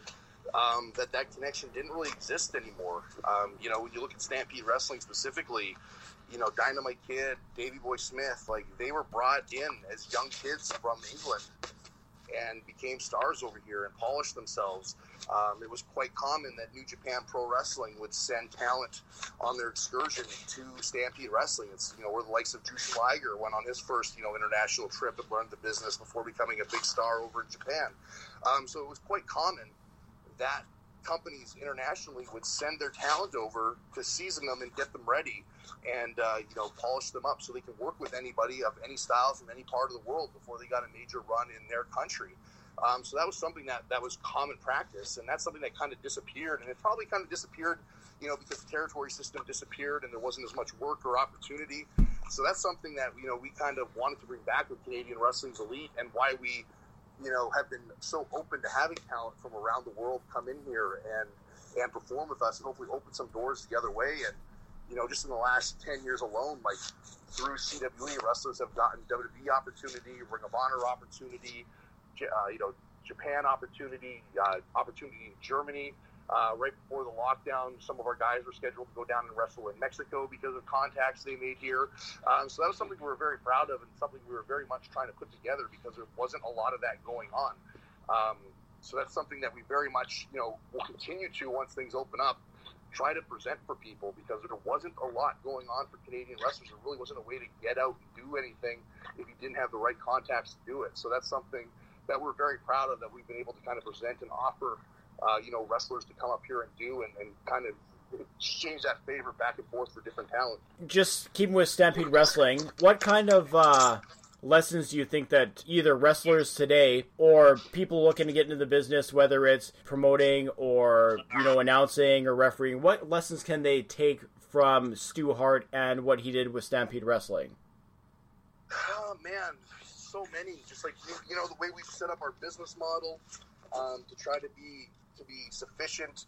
Um, in covering so many miles is, is definitely you know definitely a page out of Stu's book and how he operated his territory. Um, and it may seem like I don't I don't know if it's a, a, negative, but you know after reading so much about the territory, you know you know Stu specifically, and you know different books by different members of the family that kind of talked about how the business was operated and how it had you know fluctuated up and down over the years. It was kind of an inspiration to see that it wasn't all glory all the time. Um, because when you look at a Stampede Wrestling and, and, the success it had and the huge crowds and the huge stars it produced, you know, you have it up on a pedestal of how how big of a company and how uh, you know how big of a company it was and what it meant to professional wrestling and and his contribution. Um, but realistically, there was a lot of struggles and hardships along the way, and even with a lot of incredible talent. Um, it was still a grind to be successful. You know, there was years that his family, you know, owned limos and sports cars, and there was other times that they were, you know, sharing clothes um, because you know houses weren't up to, to where they needed to be the previous years. and They had to take a dip in their lifestyle. So I think if anything, it was you know a good eye-opening experience to be realistic to what the business is, how it can fluctuate, that it's going to be good and it's going to be bad sometimes, and it's not necessarily a reflection of the product, uh, but just a reflection of, of the business and, and how it cycles and and how to stay on top of it and be successful. So I think uh, I've taken a lot of inspiration and, and optimism from the Stampede Wrestling territory to, to know that, you know, it's not, you know, just because sometimes, you know, sometimes can be rough and, and there could be some struggles along the way that it's not necessarily a certain and it's not always going to be for the long term. And you just got to keep pushing through and present the right talent and keep building your brand and it will stand on its own. And that's, uh, you know, that inspiration is what has kept us going for 12 years and has kept us expanding into different markets and knowing that you know just because you know we had one rough go around or a couple month go around that was a little harder than usual to pay the bills it doesn't mean it's always going to be like that and if we're confident in our product and the talent that we're presenting it's going to come around full circle and it, it, it more times than not always does so i think that's uh, been a big big uh, contribution from stampede wrestling to us is just that motivation to keep on pushing through uh, through the hard times and the good obviously Stu Hart's legacy in Canada is well documented and well cemented. Uh, you you would be hard pressed to not you know you you know be in a room of ten people and some of them not or at least one not know who Stu Hart is, or have a Stu Hart story or or the voice or whatever. but what would you what would you say that uh, Stu Hart's uh, legacy is from an international point of view? Um, if you're going to talk about international point of view, I would probably say his sons um, you know, Bret and Owen went on to be two of the biggest stars in you know the history of the business and two of the highest regarded ring technicians in the history of professional wrestling. So I would say Stu's legacy internationally would probably be, you know, his his sons and, and their ability and how they went on to be such major stars that have, you know, captivated entire generation of wrestler. Because uh, when you look at guys like Bret and Owen, especially, you know, in the 90s when it was a big man's game and, you know, you know, being a smaller wrestler, being a technical wrestler was was kind of hidden in the background and not being front and center. They definitely changed that. And if you look at a lot of the wrestlers today um, and the style of wrestling today, a lot of that can be contributed to Bret and Owen's contributions to the business and their style of professional wrestling. And if you were to survey, you know, the wrestlers today, I would say a vast majority, if not all of them, um, would probably um, associate Bret and Owen as inspirations to them uh, to get into the business and be able to perform the way they do now because you know their style of professional wrestling was very unique and very rare at the time, especially on a national level, and they kind of helped change that landscape. So as we look to wrap up, uh, obviously uh, in the current COVID environment, uh, it's few and far between that wrestling opportunities are going to present themselves right now. Uh, but what are you and the CWE looking forward to uh, moving forward in 2021? Fingers crossed we can get back in front of a live audience and, you know, a significant amount of people to keep this thing afloat. You know, I would be lying if I would say that this year's been easy. Um, you know, 2020 was supposed to be the biggest year in company history. We're scheduled to, you know, debut in, in Montreal, like I mentioned. Um, we're, you know, going to be going from 36 events on our tours to 40 plus and hopefully expanding to Eastern Canada. Uh, we, you know, had some major stars that were coming up this way. Um, the tours that we did have scheduled had more Ring of Honor and international talent booked on it than ever before. So we were really gung ho to really make a statement and, and put Canadian wrestling on the map as a premier wrestling country. Um, so more than anything, we're really, really looking forward to getting back to that. You know, just yesterday we had to cancel eight events between Manitoba and Alberta. They were the two provinces we were still able to produce live events in, and unfortunately, they both extended or put restrictions in place that completely axed having any kind of public gatherings. So there were our two lifelines left.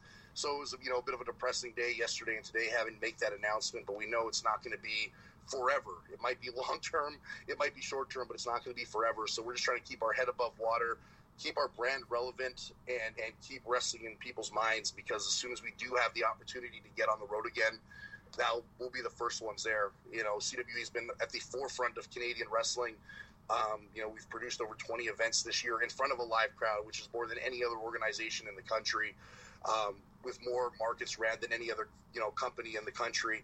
Um, just trying to work with what we're given. You know, we haven't been given a lot. You know, more times than not, it's like we're allowed 100 people at max um, which is nowhere near enough to pay the bills. And you know, at that point, it's more of a passion project of just being able to get in the ring and still perform and keeping the brand alive. But luckily, we've got a good team of hungry wrestlers that are all about that. That you know want to wrestle regardless of how many people are in the audience because they love what we you know they love what they do first and foremost, and secondly, they want to keep this brand alive and keep it growing. So.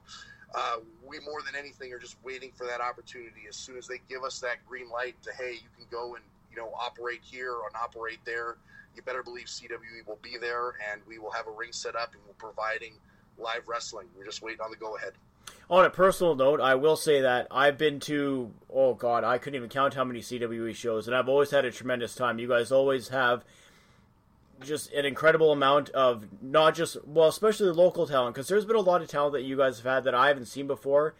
Till you see them on a CWE show, and you're like, oh man, this guy's fantastic, and then you see him at a, at a different show where you you know you catch him on Twitter and now they're over in Germany, for example, or they're somewhere else, right? It's just it's that real connectivity that I find with with the fans in CWE that I that is so important, and I really do hope that you know when all this thing is said and done, you're able to uh, to pack the houses again. Until then, uh, where can fans find you personally right now? You can find me personally on Facebook, Instagram, and Twitter at Hotshot Danny Duggan. And you can find CWE at CWE Canada at Instagram, Twitter, Facebook, and YouTube. And what's the website for CWE Canada? CWECanada.ca, or you can pay attention to CWEtickets.com, as that's where they're also listed uh, when live events are happening and good to go. Danny, I very much appreciate having you on the program tonight. I really appreciate you having me and uh, supporting and promoting Canadian wrestling. It, it truly is appreciated.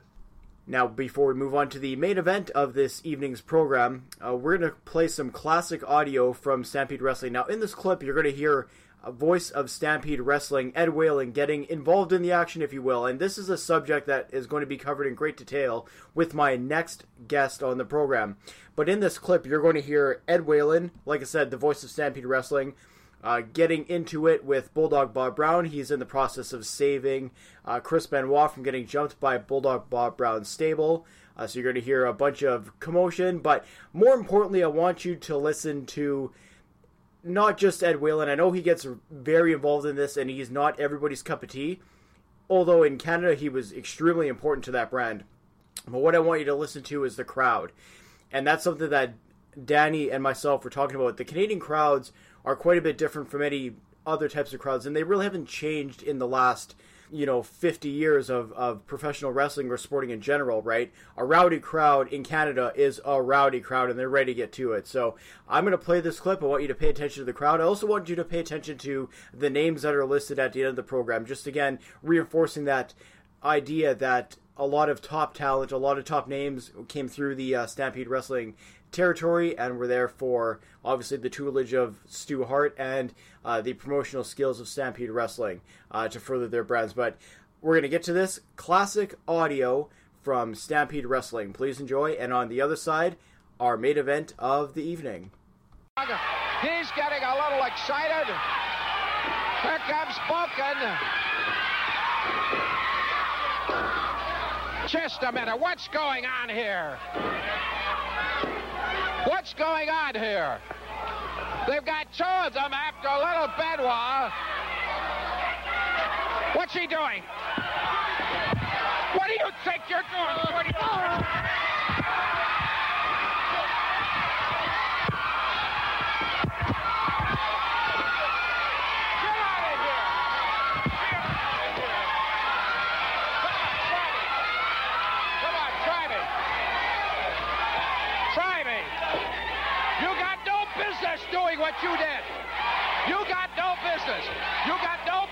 Doing that, and you know it. No, just a minute now. You got no business. Just a minute. You don't You don't understand. hold the guy and slap him around like you, that. You don't understand. I didn't do nothing. everything. Now, just a minute. He came at me. I had. Darn right I did. And I had to go. You I had to move that out of the way. around. Now, just a minute now. Whatever you say don't make a damn bit of difference to me, Eddie It makes a difference to me. So what are you going to do about it? What am I going to do about it? I know, I know that I can convince the promoter that you will take this guy on. And I hope he cleans your clock. Benoit, giving him a ride. That's what he deserves. That's what you deserve. That's what he deserves, Chris. Take him on. Take him on. You've gone one step too far, Bob Brown. I'm telling you, you've gone one step too far. Next week, Bob Brown, I want you to put your name on the dotted line. And I'll tell you what, Bob Brown, you're going to be hanging up your boots once and for all. Because when I'm finished with you and this ring, you're going to be on the way to the hospital. Yeah, I don't want to talk to you. What do you want to say? I won't come down there. You think I want to stand with those guys? What? What does he want? He wants you. Okay, he wants me. There's two things. Uh, just a minute now. Don't let me. I want to say one thing. There's two things. If you, if he wants me, I'll agree. But there's two things. Number one, he don't be in his corner, and number two, there'll be no television allowed. Because I tell you what I want to do. I don't want the Bleeding Heart Society and the churchgoers and the churchgoers to get after me for what's going to happen to the kids. stipulation. I want a bigger microphone, about that long and made out of concrete. Get out of here. Get out of here.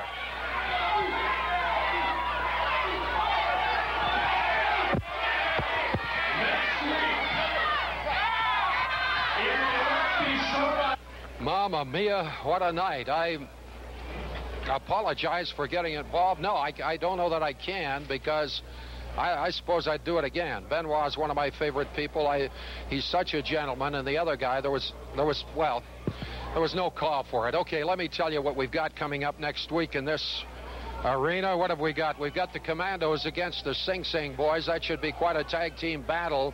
Interesting in light of what happened tonight. We've got Benoit against Brown, as you may have noticed. No television. And of course, Davey Boy Smith. Hopefully, he'll be over an ankle injury. Hopefully, it's not a fracture. He'll be going in against Steve Blackman. And a big man, six foot six, he's way over 300 pounds, goes by the name of the Grim Reaper, and he's masked, will make his debut debut in this territory. Whew. Anyway, we shall see you next week at the same time, but in the meantime and in between time, that's it. Another edition of Stampede Wrestling. Bye bye now. For this portion of the program, I'm very pleased to be joined by really the uh, preeminent author of the Stampede Wrestling territory, specifically, sorry, the history of it. This man has written, honestly, probably as close to the Bible of Stampede Wrestling as you could ever possibly get. And I'm very happy to have him join me tonight, uh, the author of Pain and Passion, The History of Stampede Wrestling. And this is Heath McCoy on the line. How are you doing? Very good. So Heath, what in the world would uh, get you to write this book on Stampede Wrestling? For one, I grew up with Stampede Wrestling. I, am a, a, Saskatoon kid. Uh, I grew up in the early, you know, I was I was at the right age in the early '80s, 10, 11 years old, sort of thing. And you know, Stampede Wrestling came on every afternoon on uh, Saturday afternoon on TV, two o'clock every every afternoon, Saturdays. So, you know, I'd watch it, watch it with my friends beat up my brother, do some pretend to be one of the Hart brothers and beat up my little brother, and you know, uh, my friends and I would play it at recess and stuff. It was it was uh, Stampede Wrestling uh, is a was a Western Canadian you know uh, cultural staple uh, right through the right through the fifties, sixties, seventies. Uh, I used to watch it with my my, my grandfather actually because he he had been watching Stu's product ever since the, ever since the fifties. and I watched it with my dad, and it's it's it's just one of those. It was such a a cultural staple of um, of certainly Western Canada, and then of course the legend of Stampede Wrestling went really went all over the world. Uh, uh, but you know, so I was so I was a fan first and foremost, and then uh, you know as life progressed, I, I became a journalist. I, I was a, I was a writer for the Calgary Herald. Uh, I was doing an internship at the Calgary Herald in the summer of uh, summer in, or sorry, May of 1999, actually, when when uh, Owen Hart died in Kansas City Wrestling Ring. And I'm there in, in Calgary, the home of the Harts. Uh, the next day, they uh, they sent me over to the Hart House to as, as, a, as a you know cover reporter to cover this story. So it's quite surreal. Suddenly, I'm there at the Hart House, and I'm surrounded by you know the Hart family and all these other wrestlers that are showing up, and these guys that I grew up watching. You know, and I follow I followed Bret Hart and Owen Hart and you know the British Bulldogs and everything, and followed their careers closely. And as they as they you know kind of graduated Stampede Wrestling and you know went to the WWF, and uh, suddenly I'm there. And this it's this tragic time, and I'm covering this story with with the family. And it was the it was the uh, if you recall that was the biggest news story of, of of the day at that time. There was no bigger story in the world. I mean, media from all over the world flocked to that story of the wrestler that you know, died in the in the in the, the mishap in the ring in Kansas City there. And of course, it was a huge story in uh, in Calgary because the you know we the, Hart family was such a was such a you know celebrity family in Calgary and had been for decades. So so it's this major story, and and I'm sitting there and I'm talking to the Harts and I'm talking to all these different wrestlers, you know, surrounded by surrounded by reporters coming from all over the world. I mean, they, they had somebody from Good Morning America and Entertainment Tonight coming in, and you know the CBCs and NBC, ABC. People, are, reporters are coming in from all over the world that day. But I kind of, uh, I, I think I understood something about the the wrestling world and the Harts, the world of the Harts, and who the Harts were, and, and their legacy with Stampede Wrestling. I understood something that maybe the other reporters around me that day didn't, and. Uh, and so I got to know the family a little bit, and and they and uh, you know this was an ongoing story, of course. This went on and on as as, as the Hart sued Vince McMahon, and you know the Hart the Hart family was torn apart. This story went on and on and on, and, the saga of the Hart family went on for you know years afterwards, and it kind of, kind of became my my story at the Herald by and large. And the more I covered it, the more I got to know the Hart family. More they, they kind of came to you know know me, and I think some of them they trusted me and they liked me, uh, and I got to and I got to know more about the the, the the amazing story of this family and this Stampede and you know the inside story of Stampede Wrestling. And I just thought, you know, this is this is an epic. This is an epic story. I, I thought I see it like a it's it's almost like a movie. It's almost almost like a movie. It's like the Godfather of wrestling. And I and I thought to myself like this is this is an incredible book. I have to write this book. And so that's what you know that's what uh uh pro- provoked me to start writing the book. So two things I just want to touch on. Um, yeah, the day that Owen passed away, it's crazy because I'll never forget it. We were out at my cabin, and my cabin or my parents' cabin, however you want to phrase it, is uh, about an hour and a half away from Winnipeg. And this is back in the day of the old uh, rabbit ear television sets, right? Because out there, there was no cable, there's no satellite, there's no. You had a phone line that mostly worked, and you had you had CBC on with the rabbit ears, right? Yeah. And we were having like a late night snack or whatever, and the National came on, and the first story on the National was Owen Hart passing away. Yeah. And all of us were like my my nana, papa, my parents, my my two brothers, myself. We we just everybody stopped, and it, it's man. Even thinking about it today, it's just it's it's incredible. Like just first off, how many lives he touched is, you know, incalculable, really. Yeah. But just how everything across Canada and a lot of parts of the world just just stopped, and it was like, wait, what? Because you, nobody had ever like, what, what do you say?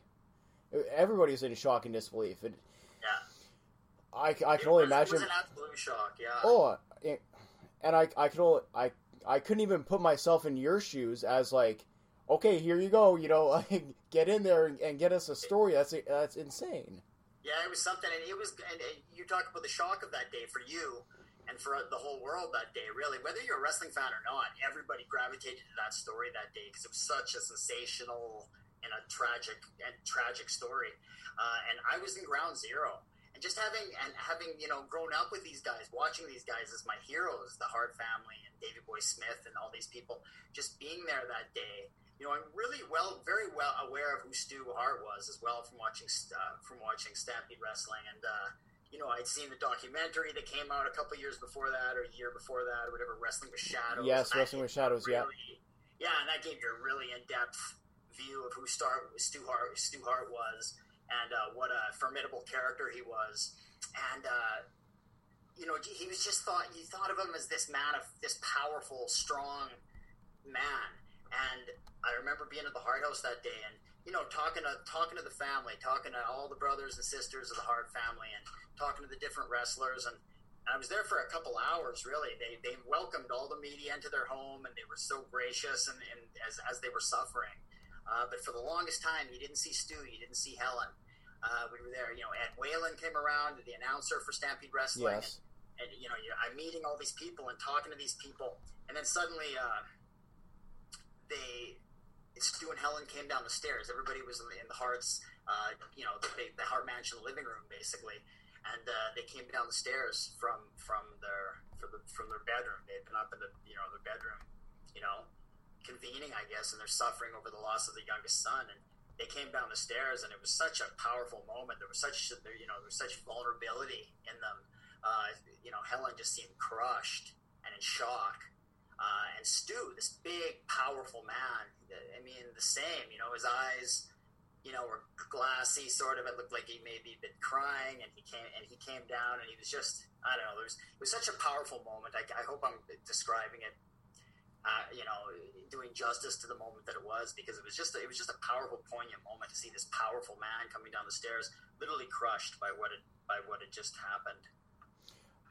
It's, you know, you were there, and even hearing you describe it, I could only imagine, right, what it was like, what the what the feeling was in the room, and just you, you know, you you you get so used to seeing these people on television, you know, through the years in different you know whether it's in the ring or it's interviews or it's what you know how many times do you see Stu Hart on CBC just uh, as in a news program right? Yeah. away from whether he's talking about Calgary Stampede or whatever not even just specifically wrestling you know we spend so much time getting to know these people and and then something like this happens and it's like they're almost not they're almost unrecognizable because it's like this is not who I'm used to seeing right? This is a totally different side from, you know, the larger than life Stu Hart. Now he's now he's just a father who lost a child. It's it's heartbreaking. It really was. There was this one point there, uh, you know, the, the, I think it was set up maybe a little bit set up as a photo op. Uh, but you know, Stu comes downstairs and and Bret had just arrived at the house. He, he showed up on his motorcycle, I believe, and you know, everybody kind of, you know, clears the room for Bret Hart to come in and everything. And, and, uh, at one point he, he they, they come I, th- I, believe they went into the you know the famous dining room where they would host all the wrestlers and have their big dinners with the, the Hart family and everything and yep. he went in there and they had some photo albums out family photo albums and Stu's you know going through the photo albums and looking at pictures of Owen and he's you know he's tearing up a little bit uh, as much as it's possible for a man like Stu to tear up, and because uh, he was a tough, tough man. And uh, and Bret came came up behind him and put his and Bret was tearing up, and he put his uh, he put his hand on Stu's shoulder, and Stu touched Bret's hand, and it was just a uh, yeah, I'll never forget that picture as well, and which circulated all, all over the world. Uh, it was just such a power. Yeah, it was just it just uh, you know, you, they, they, say sometimes a picture can say a thousand words, and that was that was one of those pictures. Just a powerful, powerful thing. So when you were getting the idea together to do this book, did you have an issue getting into the past of Stampede Wrestling? Did you have any roadblocks that prevented you from getting information? Was there anything because in Canada, maybe not so much nowadays, but definitely still back then, kayfabe was was a big deal still. It's still happening, yeah. Like when I talked to Archie the Stomper Gouldie, for example, he didn't give me much. He was K, you know, it was over the phone, and he was in uh, he was in where the heck was he living at that time? Somewhere in the south, somewhere of the southern states anyway. And and he yeah he didn't give me much. Like he was he had the kayfabe mentality. Yeah, going. yeah, yeah. But no, uh, I don't know. I think it's because I was a reporter. I had some you know I had some legitimacy to me because I was a reporter with the Calgary Herald, and and I started to get to know these people through the Harts, and so you know some of these different wrestlers. So for the most part, people opened up to me the Hart family certainly opened up to me. Originally, I thought, you know, I just want to write a book about the death of Owen Hart because that's such a powerful moment, and uh, and then you know, sort of the time passed on that, and and and uh, and then I just kept doing stories about the Hart family. And one day, I sat down with Bruce Hart, actually one of the one of the you know Stu's sons, who had been a wrestler in Stampede Wrestling, and I sat down with Bruce Hart in a restaurant one night, and we talked for like three and a half hours. My, I just tape, pressed tape on the tape recorder, and we we taped just and went. taped and taped. And he just told me the whole story. So not a, a, large portion of the family story and the Stampede Wrestling story, and and I just thought, man, this is an incredible story. And I'd had some great talks with uh, with uh, Nattie Neidhart and everything. And I just thought, yeah, I have to. I, I, this is a bigger story than just the, the story of Owen Hart. I want to tell the entire story of, of the entire history of Stampede Wrestling, and which you know the Harts are so ingrained in. So I guess um, Oh, Will, and in terms of story, and I cut you. I I, I, I went off track a little. That's okay. Hey, uh, that's all right. Yeah, so so yeah, I didn't get I didn't get a lot of resistance. I got a lot of I got a lot of a little bit of resistance here and there, and people that didn't, you know, there's the, the odd person, and wrestling's full of, you know, as we know, wrestling's full of a lot of bullshitters as well. So yes, you know, I, I got some people that you know told me stories that were really dubious and and and I really treated it like I want the true story. So I so I tried to I treated it like a reporter. I, I didn't just take one person's word for a story. Like I got I got the perspective from as many different people as I could, you know, in different situations. Um, and you know, and I spent a lot of time. You know, um, by the time I started writing the book, Stu had already passed away, and Helen had passed away. I met them when Owen died, and I met them a couple times after that, but I never really got to interview them specifically for the book. But there were so many, you know, on record interviews that they had done over the years that I was that I was able to get into their side of things, and uh, yeah, I just uh, I, I, I, had a lot of people that really opened up opened up for me, and then a lot of people that kind of you know gave gave me the kayfabe stuff, and I and I had to investigate a little bit to find out the true story about it, and and uh, yeah, so it was a challenging book, uh, and it was sort of my just my my hobby for about two and a half years. There, it was just my hobby. I would find different wrestlers to interview on the weekend, and I would go transcribe their interviews, and I was just compiling these interviews, thinking this is going to be a great book. Uh, and then and then when I got the book deal, suddenly I had you know I had four months to turn in the first draft. so like, oh boy, yeah, it was it was crazy. And then I was like, okay, now's now's the time to start you know, and I'm still I still had interviews to do. I still had research to compile. So I was just like, it was uh, yeah, it was it was an intense time, but yeah, I got it. I got her done. So I got to ask, and I'd be ridiculous if I didn't. Did you know what you had when you had finished writing? Like, did did it hit you like how? I don't know how how complete of a story you had assembled, or or was this something where, you know, you you finish the book and you, you take some time away from it, and then you know people start you know.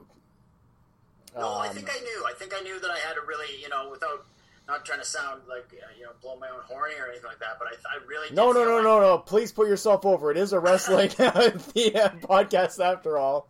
Yeah, I really feel like I had a powerful story. I went in knowing I had a powerful story to tell, uh, and and I, I, almost I really did see it as as not just a, a history, not just a, a lot of wrestling books, you know, are either just sort of encyclopedias of what happened, or they're sort of you know these biased accounts by wrestlers telling their side of the story, trying to yes. bury all the enemies and stuff. And and I really wanted to tell to tell a journalistic story, um, but also I, I had a, like a cinematic vision for it too, because I do think it's a it's a really powerful story. It's it's it's not just a story about wrestling; it's a story about family um, and a family business and what happens to the family business when it becomes really corporate, when things, when the, the, the business that they're in becomes incredibly corporate. And yeah, that's the story that I was sort of telling. I, I when I, when I joke that it's, when I say it's the godfather, I saw it as the godfather of the, of the wrestling world. I'm only half joking. I do think there's a godfather. You know, the godfather is all about family and the, and, and how families connected and to, to this, this, you know, this shady business of the mafia well, the Hart family is connected to the crazy, the crazy business, this crazy sort of carnival business of the wrestling world, and and it's it's a and they love the business, and it, and it made the family in a lot of ways, but it also broke the family in a lot of ways. It's a real, it's, it's there's a real tragic element to the story.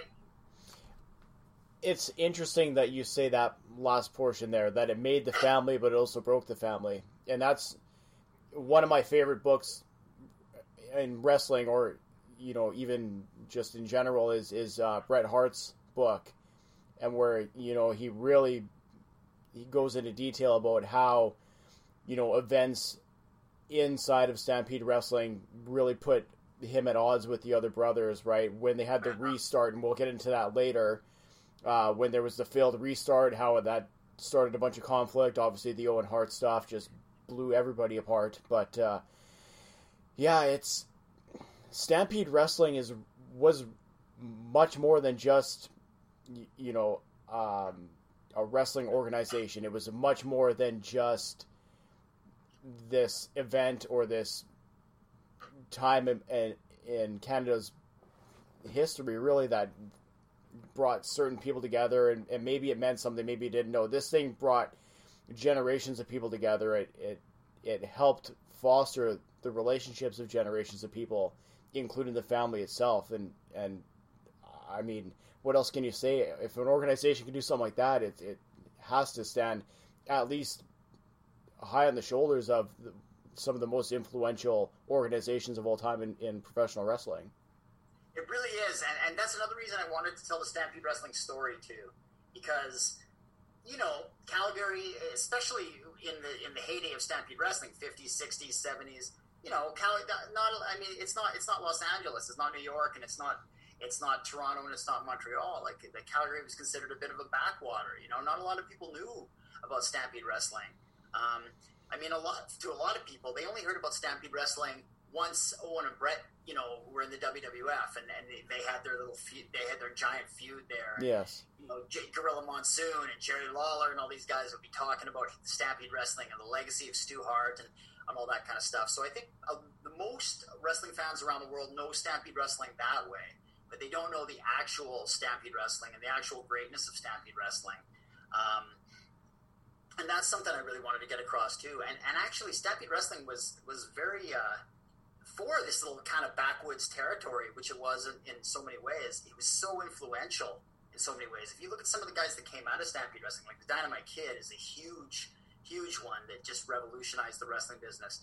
Um, Wayne Coleman, superstar Billy Graham, who went on to be superstar Billy Graham, got yep. to start in Stampede Wrestling. And I mean, this this is the guy that was the prototype that sort of influenced, you know, Hulk Hogan and Jesse the Body Ventura. Like, how much more influential can you get in the DNA of wrestling than that? Well, even um, you know, even you know, you have guys like Abdullah the Butcher. He didn't get started in Stampede Wrestling, but he had some of his early, you know, matches and really built himself in a lot of ways in Stampede Wrestling and just uh, it was just such an influential territory in so many ways. One thing I always, I when I'm talking about the influence of Stampede Wrestling, I always think about if you look at the the the, the greatest tragedies, um, you know, uh, in wrestling history, you've got you've got Benoit, you've got you know, or the greatest scandals, I guess, in wrestling. You've got the, the Benoit tragedy, yep. the Owen Hart tragedy, and the screw job in Montreal. And these were the, I mean, these are centered around Stampede Wrestling guys. If you want to look at how influential Stampede Wrestling was, and then if you look at, and I think you can include the Dynamite Kid in there too, not as a tragedy, but in the way he influenced sort of the high flying, you know, small, small, smaller wrestlers that, that we see today. I mean, he was the first one that ushered that stuff into North America in, in, in a large way. And, yeah, a Stampede Wrestling guy.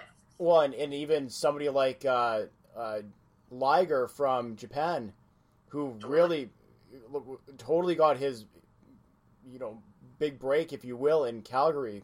A lot of the times, a lot of the times, that's what they would do. New Japan would send talent over that needed that seasoning, needed that, you know, international flavor.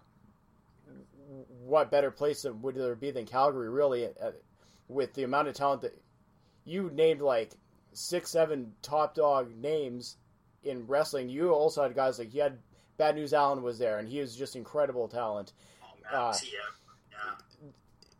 It wasn't just the talent, but it was also how they were presented, how they were allowed to wrestle there. It was just it was something totally different. It was that very much that NWA meets uh like not the performance part of WWF, but that you know the larger scale events right? You had a lot of the events held with this Calgary Stampede, for example.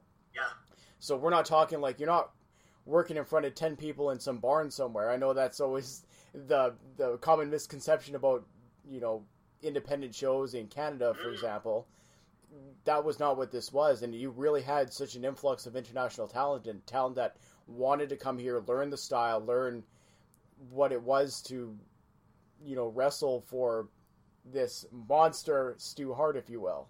Yeah, it was a training ground. It was it was it was the, it was a backwater sort of territory, but people were sent to you know young junior wrestlers, up and coming green guys were sent to Stampede Wrestling uh, for for two reasons. One, to go down to that dungeon and, train yeah, Stu. yes. Not necessarily Stu, but not always Stu, but sometimes Stu's son or Stu's you know the guys who worked with Stu or whatever. But often you, you go down there and you'd be treated to being uh, stretched and tortured and twisted into a pretzel by Stu. And that was sort of a rite of passage that you, you know, if you were going to make it in this world, in this wrestling world, you had to be able to survive that for one thing. And then the Stampede Wrestling territory itself was another was another sort of hurdle because it was a smaller territory. So you could go there and sort of, you know, kind of feel your way, make your, you know, kind of build yourself up and, kind of get your feet wet as a wrestler. Uh, and then it, it, was also like such a harsh territory because you had to and to survive that territory was difficult just because you know you're in the, you're in the Canadian prairies. It's the, the territory for, is largely in Alberta and Saskatchewan. So you you'd go you'd go on these you know these prairie skating rink roads, sort of going around the, the Stampede Loop week after week, and you know the, the key towns were always you know uh, Calgary, Edmonton, uh, Saskatoon, Regina, and then little, you know, the medicine hats and the towns in between sort of thing. Um, and around and around and around that loop and, you know, just putting in hundreds of miles each day, uh, on these, you know, these days. There were so many car crashes in the history of Stampede Wrestling. Yes, that's true. Yeah, fatal accidents and everything. You know, uh, just driving around those those sort of skating rink roads. You know, uh, and it was so and, and just and just to live in that, you know, to be able to survive that. It, it was a, it's kind of a harsh working environment, and that's sort of the way guys were sent in there to, to, to sort of break into the business. If you can survive Stu and you can survive Stu's territory, then you, you can maybe survive this business. It's funny talking about the travel. Uh, later in this program, I have a guest on, and we go into detail about one of their um, tour dates or tour schedules, if you will, and it's about as close to the Tampe- Stampede. Listen to me talk, Jesus. The Stampede Wrestling tour schedule is you're ever going to get in in modern terms of it, but the amount of miles traveled to go from you know small town to small town is incredible and we get into that Yeah. later in the program but it's it's funny you know you, you hear guys talking about how it was back in the 80s or the 70s i know that canada's progressed 40 years but mm, travel has not progressed that much and we still have a lot of the same weather conditions especially in in calgary uh, into the bc area as well weather out there can change on a dime. And when you're when you're eight hours into a ten hour car ride and you're stuck in the middle of a snowstorm, it's incredible that there hasn't been more tragedy and more accidents in in sure. professional wrestling just from the travel time. My parents still live in Saskatoon. And I live in Calgary. Just, just to drive back and forth, like I mean, you know, you want to know you want to know what white knuckling is. Drive drive that drive in, in the middle of a blizzard. Um, you know, it's it, it's it's it's brutal. Uh, and these guys did it week after week. You know, that kind of drive. I was just gonna say, n- now do that drive with about ten ornery wrestlers in the vehicle.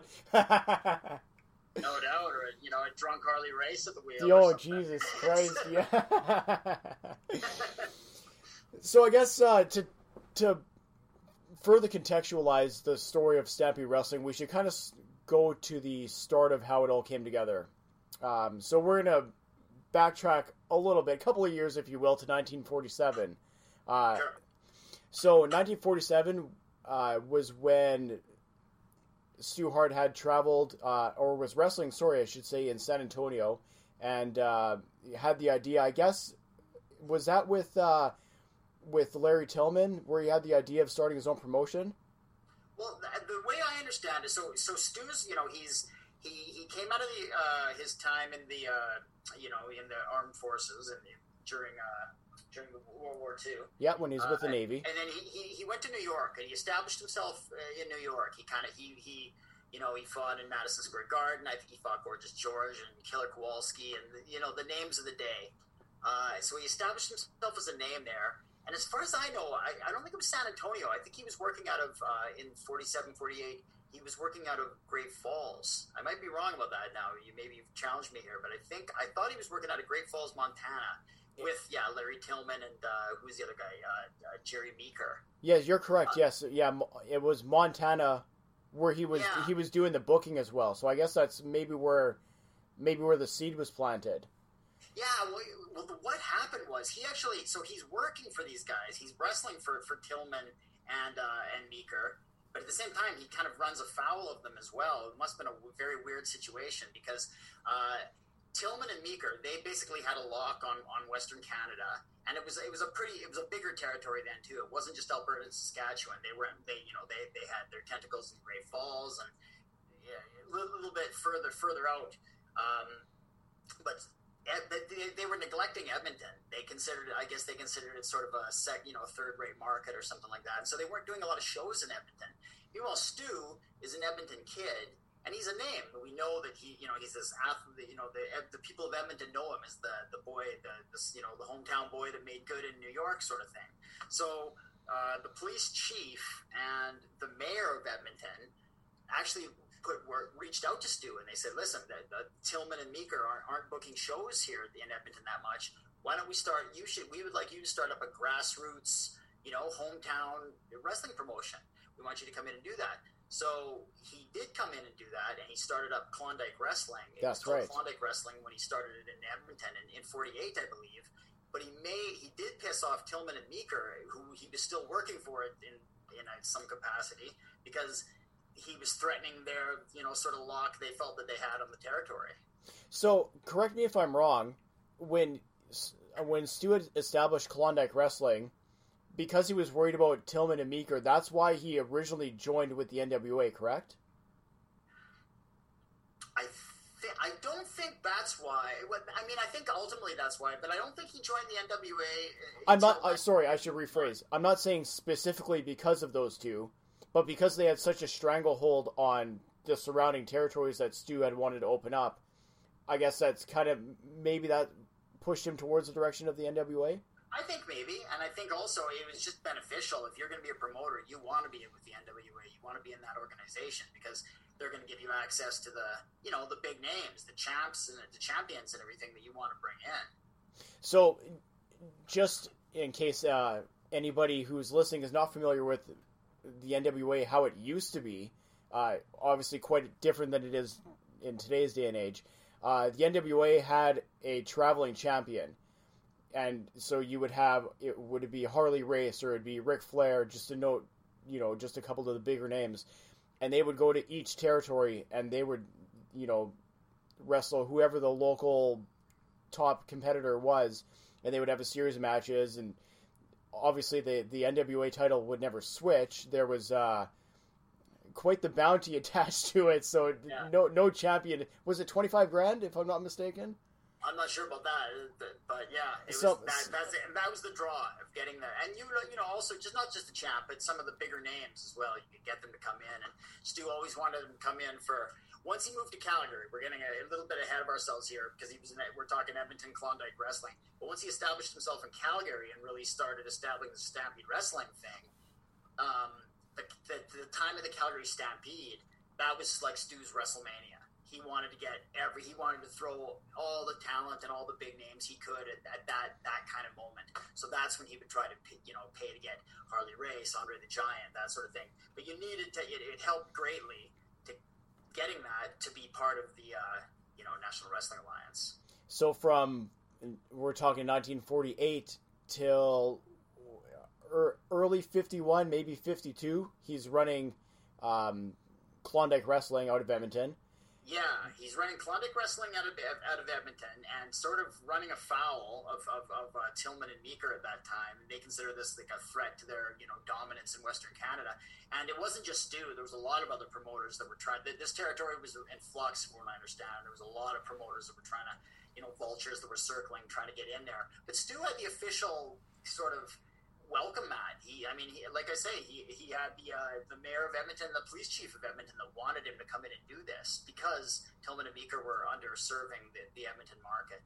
And, uh, and then and then there was a guy that Tillman and Meeker were working with a guy by the name of uh, Darby Melnick who ran shows in Calgary. Um, and there was a situation that happened. I'm not sure when it would have been, 1949, 50 maybe Melnick beat up a, beat somebody up outside of a restaurant. There was a, a, a fight outside of a restaurant. Melnick, you know, beat this guy so bad that he was going to be charged with manslaughter. So, um, so this sort of threatens this kind of threatens the Calgary territory. And Tillman, I believe it was Tillman, buys out uh, uh, Melnick's share of of, the, of buy, buys out Melnick's you know share share of the Calgary part of the territory, so that he can come in there and start promoting matches in. Um, in Calgary, and he does that because he wants to prevent Stu from expanding. Because Stu, because Klondike Wrestling is, you know, he's having a lot of success with Klondike Wrestling in Edmonton, and uh, Tillman doesn't want to him to expand in, into across Alberta, and he doesn't want him to get into Calgary. So uh, yeah, so so they kind of buy out Melnick's part, uh, Calgary territory there, so they can stop Stu from coming in. And then Tillman also tried to bully Stu and sort of get, you know, co- be a co-promoter with Klondike in Klondike Wrestling as well. There was a real a little bit of a battle they were having there, and Stu wouldn't be bullied, of course. The other name that I've came across and I found super interesting was that was Verne Gagne, and I didn't realize how how far his reach went in terms of how far it went into Canada. I I always knew that he ran well, especially with the AWA was like Winnipeg, Manitoba in general was a, was a big stronghold of of uh, AWA. But when Verne was with the NWA, uh, he was working with Stu Hart, and I was just it. I don't know if I was surprised to hear that he was kind of partnering up with Stu maybe that's not the right word. I guess there obviously there's the NWA affiliation, but maybe it makes a little bit more sense too in this whole, you know, puzzle that we have right now of who does Stu have in his back pocket to help him out to kind of keep other promotions from running territories that or cities that he's trying to establish for his mm. territory and, and I was just surprised to come across Verne Gagne as one of those names. I didn't know too. I don't know too much about if, if he did do some work with Verne Gagne. I, I don't know if he how extensive that was or how often they did it. I don't. I, I hadn't heard too much about that actually. It was uh, from from my understanding at least. It was mostly dealing with uh, with Manitoba and Saskatchewan. But still, if you if you're trying if you're trying to box some other people out, you know Montana geographically speaking, is not too far away from those provinces. Yeah. So it, it, it, once again, see, you get you get into the history of things, and you and you start really looking at it. You, huh? You know, you come across that name every once in a while. You're like, wait a minute, and then you go down the rabbit hole. And now you're reading, you know, six, seven different things, and you forgot what you even started on. But yeah, just Yeah. just one of those things that uh, that I found interesting in, in looking Wow, into now all you this. got me. Now you got me wanting to know more about Verne Gagne and Stu Hart and the kind of team up that would have been. Wow, that's not something I, I knew very much about. That's interesting. hey, if, if you could learn anything from me, I'm blown away. Like I'm I'm sitting here trying to absorb. I'm being the sponge, if you will, right now in our conversation. Uh, so moving uh, forward in time a little bit, I want to talk about uh, when he was it amalgamated or when he bought out uh, Big Time Wrestling. Uh, how did how did that so come apart? Finally, uh, you're talking about when he moves into Calgary, right? That's correct. Yes. Yeah, so finally in '51, I think so. So Stu and Tillman have basically been headbutting over this ter- this you know the expansion of this territory and Stu's you know Stu's place in the territory. Um, yeah, they're kind of headbutting, but going back and forth from, from 48 to 51. And I think Tillman just gets sick of the fight after a while, from what I understand. Uh, he just decides, you know, he's Stu makes him an offer, which was a very, uh, very uh, great offer, more than the territory was worth at that time. Paid him fifty thousand dollars, um, and he was doing the honorable thing, apparently, from what Ross Hart has told me, because uh, you know he had enough of a he was had enough of an expansion and enough respect and everything that he could probably could have just you know put Tillman out of business, but he actually did the honorable thing and he bought Tillman out for fifty thousand uh, dollars, and then he establishes Big Time Wrestling, which is Calgary based, and it all comes together in '51. At that time, he he you know he he, he comes into Calgary, comes in with with Big Time Wrestling, which would eventually morph into Stampede Wrestling. Um, uh, has the you know one of the, their big opening shows uh, is on the Stampede grounds, which would be the home of Stampede Wrestling. Yes. uh, the Victoria Pavilion and the Stampede Corral, uh, and you know that first match or the or the first you know they their opening night on the Stampede grounds in '51. They they bring in a French Canadian strongman by the name of uh, Paul Belerjean. Who want to, you know, just as, a, as an attraction sort of thing. He carries a horse up a ladder. a. You know, so it's you know, but they have this big, huge, sold out match in, in the corral, and you know, so Stu really comes into Calgary uh, with a boom, with a bang, uh, and then it's it's that it's later that same summer that he he buys the Hart Mansion as well, which becomes like ground zero for the Hart family, right? That this is the sort of the base of operations of Stampede Wrestling. This is the, you know, the famous dungeons in the basement. Uh, he raises his family, his you know a family of twelve kids eventually uh, raises them all. This is sort of so he's really, you know, he's established his roots. Uh, he started out in Edmonton in '48 there, and, and he was an Edmonton kid.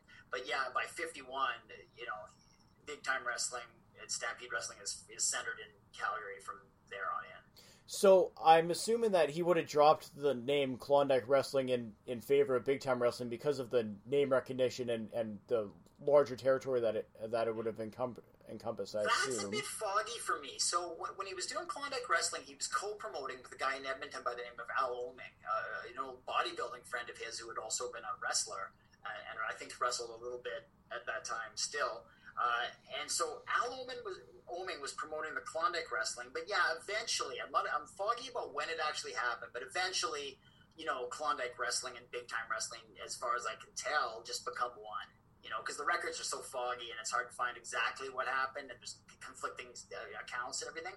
But as far as I know, like, yeah, he, he, he big time wrestling becomes the base and Klondike just becomes a part of it. So, and the other name that uh, the promotion was known under was Wildcat Wrestling, and I I didn't know a whole lot about that. I I assume that that was just maybe a transition between Big Time and Stampede. Yeah, so so a lot of things uh, transpire. Uh, a big thing that happens is is so so, so he's running big time wrestling, uh, big time wrestling in, in uh, from fifty one. Then in fifty six, uh, you know, the Western Canada finally gets TV. You know, Toronto had had TV since the you know from the early fifties, I think. But you know, for a long time there, they didn't. Canada or Calgary didn't have its own TV station. They finally get their own TV station in '54. Um, and when t- TV revolutionizes professional wrestling, by the way, because when TV comes along, the first TV stars, I mean, it's people like Lucille Ball and Jackie Gleason and Gorgeous George, yes. like wrestlers, are the, are the big, are, among the first TV stars. You know, talk to your grandpa and grandma, and, and they'll, they'll, usually say, "Oh, I remember watching wrestling as a, you know, as a, the, among the first TV shows we ever watched. Wrestling was a big deal, so it was a huge deal in '56 when Stu gets a TV deal with the Calgary station." Um, and, and so he so big time wrestling becomes a fixture of Calgary TV and you know gets broadcast all, all over the place other places as well. Uh, and so he's got he's got uh, two TV shows uh, sort of a, a, promotional show just a 15 minute promo show called Meet the Wrestlers and then Mat Time which is the which is the big show. Um, it's uh, locally produced by Calgary's you know what what is today Global TV in Calgary.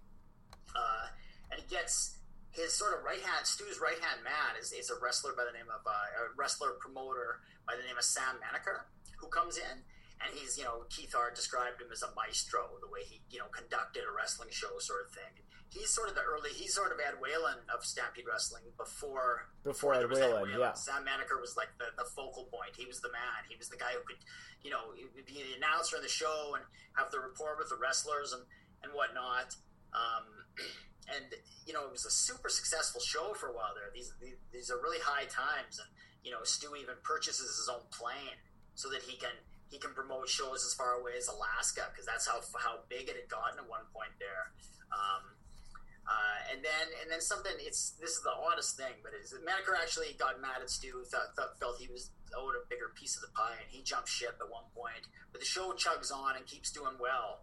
And then in 1960, uh, Iron Mike DiBiase, who is the father of Ted the Million Dollar Man DiBiase. Yep. He, he's wrestling there. He's on the show, and it, it's so odd that this is a scandal when you think about you know all the scandals that have happened. It, it, you know, yeah. not not even just specifically in wrestling, but generally speaking it's it's so bizarre, but he his big thing that he says, uh, you know, he's being interviewed. He says, if brains were dynamite, the people of Calgary wouldn't be able to blow their nose.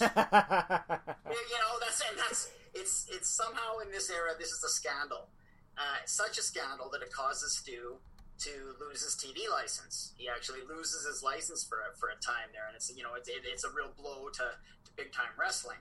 But he quickly sort of bounces back because there's another TV station in town. He gets a TV deal with them uh, and they relaunch it's which what is now today's CTV. He yes. starts uh, he starts a new show then, and this one this time the show is actually called Big Time Wrestling, uh, and then it's a bona fide hit. Uh, and they, they entice you know Sam Menaker to come back as the, as the announcer, uh, and it's it's a, it's a big hit. Uh, but then again in '62, Menaker leaves because this time he's he's punched in the nose on air by the wrestler Iron Mike Sharpe, who goes all the way back to that. I, am sure you probably know the name Iron, Iron Mike Sharpe. Sharp, but he he yeah he punches Menaker in the nose, breaks his nose. Menaker's humiliated and he's angry, and again he thinks Stu's not paying him enough, and uh, he skips town. And this time he takes Stu's plane. I, I said earlier that Stu had a plane to yes. fly the wrestlers around and stuff. He takes Stu's plane with him, and Stu tries to sue him uh, but you know, Menaker says, "Well, I'm, I claims he's half owner of the plane. Maybe he was because he's his name is actually on the registration, so Stu's unable to sue him. So, uh, you know, again, Man- Menaker's the the big star maker, and he leaves. Uh, Stu's lost his plane, so so he's starting to struggle a little bit. Uh, and then actually, some interesting things happen here. Uh, Man- Menaker's replacement is a guy by the name of Ernie Roth, who would later find huge fame in the WWF as the as the the Grand Wizard, who is the manager in the '70s of Superstar Billy Graham.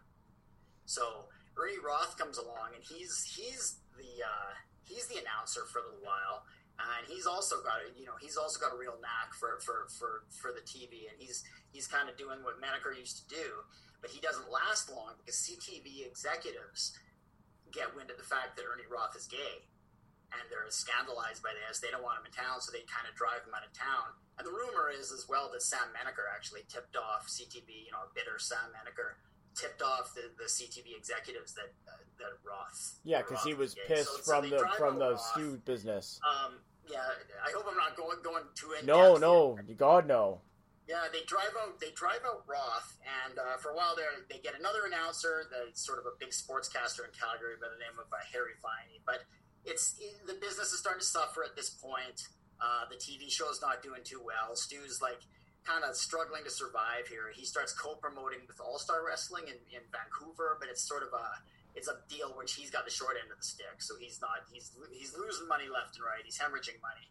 So by '64, he's again without a TV show, and this is a terrible time for the Harts. This is like the worst time. The Hart kids remember like living on you know clothes, wearing clothes, ill-fitting clothes from the Salvation Army, and barely having enough to eat. And the Hart family is really struggling at this point there.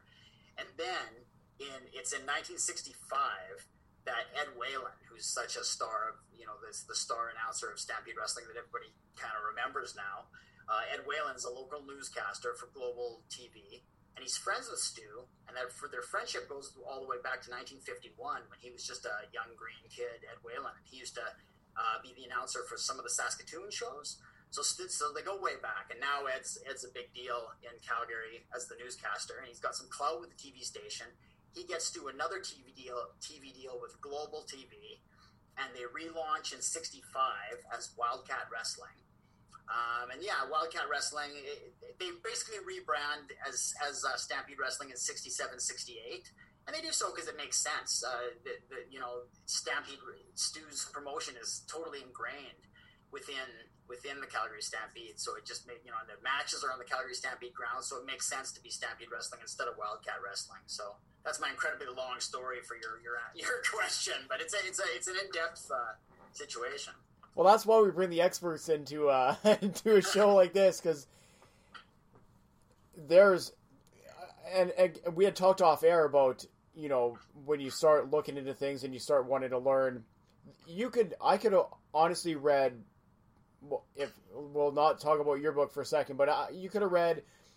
There's a couple other books on Stu Hart, and I think there's one other one on Stampede Wrestling, or you could go through news archives, or you can go through newspaper clippings or whatever, and you may still not get that amount of detail. Right? It's just incredible. That, again, kudos to you for being able to to accumulate all of it. Yeah, it, was, Um, it was a tough job, and, and it's hard too because, like, you know, I'm a little embarrassed that I didn't know much about the Verne Gagne thing, but it's it's it's such an in-depth thing, and things and and uh, it, and the records are foggy, and and, and you kind of have to go by people's memory that's not always accurate, and and so uh, yeah, it was it's it was a lot of work and a lot of digging through like you know TV station archives and Glenbow Museum archives and, and to just to, and you know I worked at the Calgary Herald, so I could I had free reign on the weekends of their archives, and you would just you just have to find this stuff out, and it was it was really research intensive. so when we we we now move forward in time we're we're in that 65 66 67 i think is when stampede wrestling as it would come to be known actually takes off um so he he has stampede wrestling he has the affiliation still at this point with the nwa and really the the crown jewel of stampede wrestling was the affiliation with uh the calgary stampede and Yeah. for anybody who and I talk about this a little bit later on the program with one of our other guests, but if you whatever you think a stampede is, times it by like ten. Like and like anything you could possibly think that that, that would happen in, in an event such as that, multiply that by about ten as well. Yeah, it, it's this giant rodeo basically that you know the Calgary's been you know it kind of put Calgary on the map in the earliest days. I mean, Calgary's uh, is is a town that you know eh, you know got rich from a, from an oil boom, uh, but you know kind of in the early but it, but it, it really before that happened its roots were it was sort of a rodeo sort of you know sort of a ranching sort of city basically. It was you know it was, it was a town of ranchmen, and uh, and yeah, so so that, that that it had that sort of small town mentality, and and Stampede Wrestling had so reflected that that's that sort of Western mentality. I always I said in my book at one point there that if the WWE WWF, if you want to compare it to you know slick arena rock, um, Stampede Wrestling was more like a like a dirty old honky tonk, like a like you know, like a, like a show you'd see in a barn sort of thing, where you you very much could expect a, a fight to break out next to the stage. You know, it was it was that sort of rough rough sort of environment, and you know, and it was a, there was a crowd that wanted to see a good fight, a good rough fight, and uh, you know, and the matches were held in the Victoria Pavilion, which you know, I I've seen wrestling matches in the Victoria Pavilion. I've also seen you know sheep shearing competitions in the Victoria Pavilion. It's very much a barn. It's because you know it's the middle of the Calgary Stampede, which is a rodeo, so it's an you know it's a, it's used for agricultural purposes. Um, and it smelled like a barn too, you know. So so you got you got that whole mentality, that whole so, sort of mentality, uh, and then you've got you know Ed Whalen when he became aboard as the as the announcer of the show. He was a really respected Calgary guy, very good friends with Stu. Um, he was a you know local sportscaster, local newscaster, very respected in town, uh, and he had this sort of he was perfect for his time for that era because he was this sort he sort of had this you know down home sort of almost hokey flavor to the way he would he would announce. You know, he was things where you know a great match was like a ring a ding dong dandy, and, and if there was a you know things would be really hokey today, but it really hit home with the audience at the time. Or like, if uh, you, you know, two wrestlers collided in the middle of the ring, it was like a, a malfunction. At malfunction the at the junction. I was just gonna yeah, say, yeah, yeah, yeah, yeah and, and, you know, you know, in the middle of you know, if there'd be a really good rally in, in, in the middle of a match, how sweet it is, yeah. Know?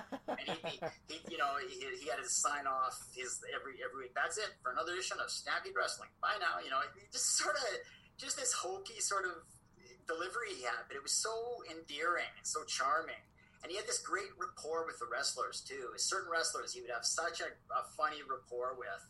Uh, he was a witty guy, and he'd bring out the wit in the wrestlers as well. Uh, and so he, in many ways, became the face of Stampede Wrestling. Like the Harts were the mainstays, uh, and Ed Whalen was the mainstays, and everybody else, you know, the, the, way the territory system worked, everybody else would come and go. Very interchangeable. Like Kid, who was who was a pretty much a mainstay, but he would also he'd be in Japan, he'd be here and there. Um, the mainstays of you know right back to the roots were, were Ed Whalen and uh, and uh, and the Harts and Stu Hart. So when when Stu's running Stampede from the '60s into the '70s, it's my understanding that uh, they, he would take summers off of touring. Yeah, actually, at that time he would do it. I, I can't remember exactly when that stopped, but yeah, for the longest time there, for year for a couple decades, he would they would they would they would go partway into the summer. Like the, the Calgary Stampede is usually like the first or second week of um, of July. So that would be you know like I say that was like the WrestleMania of of of the Stampede Wrestling. You know he'd get like Harley Race in, or he'd get Andre the Giant in, or he'd get you know like celebrity referees would come in, Jack Dempsey, the boxer, and people like that. Yeah. So everything would be thrown into that, and then after that big. Um, uh, Calgary Stampede match, you know, held during the Calgary Stampede is one of the attractions of the Calgary Stampede on the Stampede grounds. Yeah, then he'd take the summers off, and then they'd start up again in, in September. And that stopped eventually. Like when I was a kid, that was no longer happening. Like when I was starting watching it in the '80s, '81, like it was, it was all year round. You'd have Stampede wrestling. But but yeah, in the '70s and '60s and '70s, they definitely did that. So and that was a Stu call, if I'm not mistaken, right? Yeah. I I I, I want to say I read it in Bret's book that uh, during the summers that's when Stu really wanted to have the family time, and they would go on family road trips, um, various parts of Canada or whatever. Um, just it's interesting. You, again, the peek behind the curtain of of Stu Hart, the wrestling promoter, the stretcher, the guy who makes guys scream in the dungeon and then oh, I'm going to take the summers off and, and be a family man. Just yeah, the, the dichotomy is incredible. Was, it really was, and there was such a domestic side to Stu Hart too. He really was a family man, and he uh, it wasn't just for uh, family vacations and, and, and, and whatnot. He also had other other business ventures. Like for a while there, there was a place uh, like called Clearwater Beach. It was just sort of a, a hangout where people would come in there. But but but he owned that at one point there. So he also had other business ventures that he sort of took care of over the summers as well. But yeah, he would he really was a family man. He really was a domestic guy. It's weird because the Harts have this memory of their dad's you know screams coming out from the dungeon. The, the kids thought it was funny, and they would tape guys getting you know tortured down there in the dungeon. Guys crying and screaming, and begging for their lives, and you know vomiting and whatever else he was making as their eyes you know, bloodshot eyes popped out of their heads, whatever Stu was making happen down there.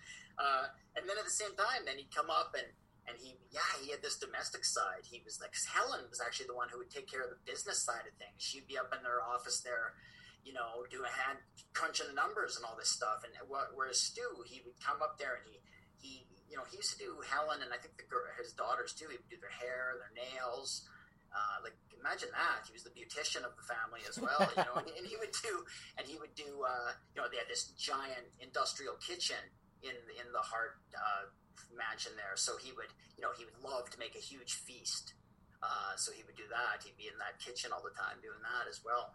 I think it was Jim Cornette might have coined the phrase. He's the most civilized sadist he ever met. That's, that sounds like it's something Jim Cornette would say. It's very apt. It's very apt. Yeah. So as we move forward into uh, the later years, into the seven, late seventies, um, in into the early '80s. Is that when Stu kind of started to take his foot off the Stampede Wrestling a little bit? That's when he he let uh, Bruce and Keith handle uh, aspects of it.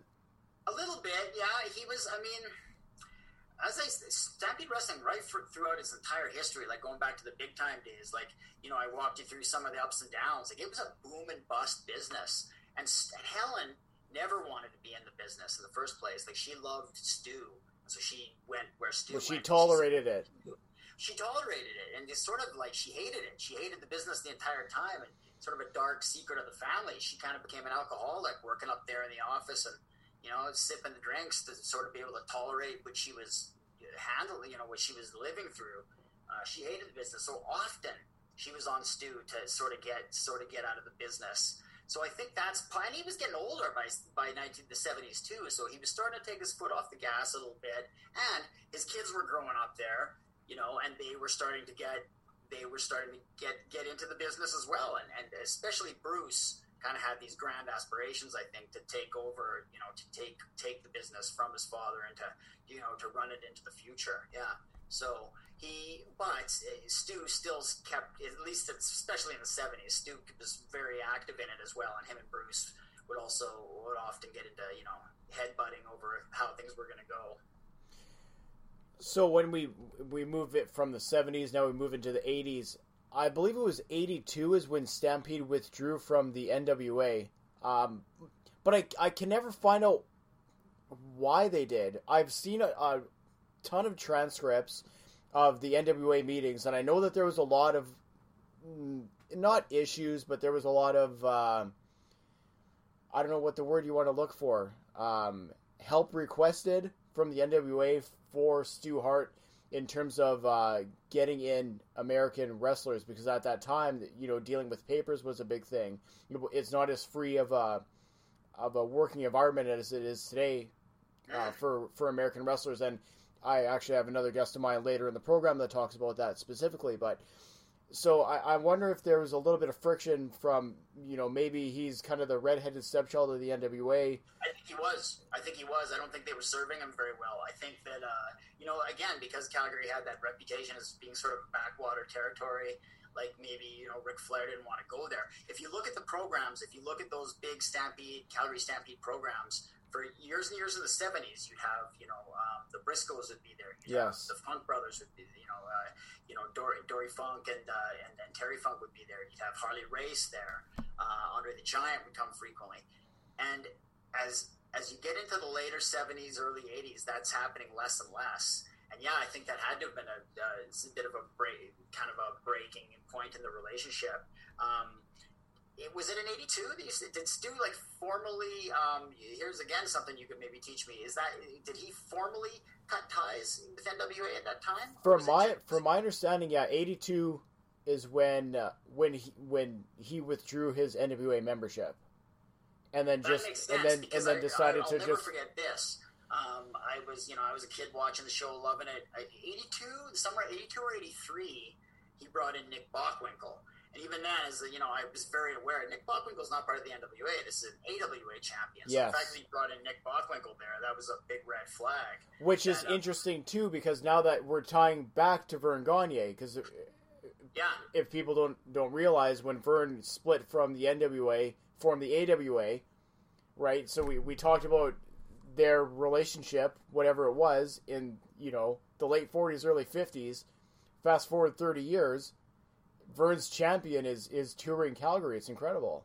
Yeah, I think I th- in some ways uh, because maybe uh, being the redheaded stepchild of the NWA, which maybe he was, I think that also gave Stu maybe a little bit of freedom as well. Because, for example, like he would always like he brought in Andre the Giant, and Andre the as far as I know, Andre the Giant worked under contract with the McMahon family. yeah he, he was under contract with the stages there. WWF at that point yeah he was under contract with the WWF at that point Yeah. However, I guess I guess they did contract it. Like you know, Andre certainly showed up in NWA territories then, not just Stu's. So maybe that was sort of a, just because Andre the Giant was such an attraction, the WWF would perhaps contract him out to the other, the other territories. That makes sense to me, I guess. if but if I'm not I- I mistaken think that a certain flexibility maybe that other and sort of sort of bigger NWA territories might not have had. Yeah, and it, the other thing about Andre is I want to say at that point the WWF was still a part of the NWA. I could Right. be wrong.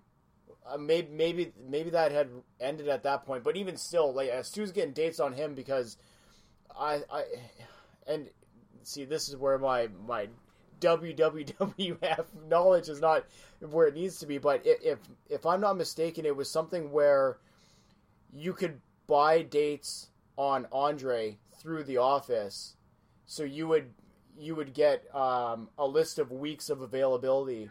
Um, so whether it was uh, Japan asking or whether it was whether it was Stampede asking, whatever, you had these blocks of dates, and you would you would pay whatever the fee was for that that entire set, and he would come out and do and do the program.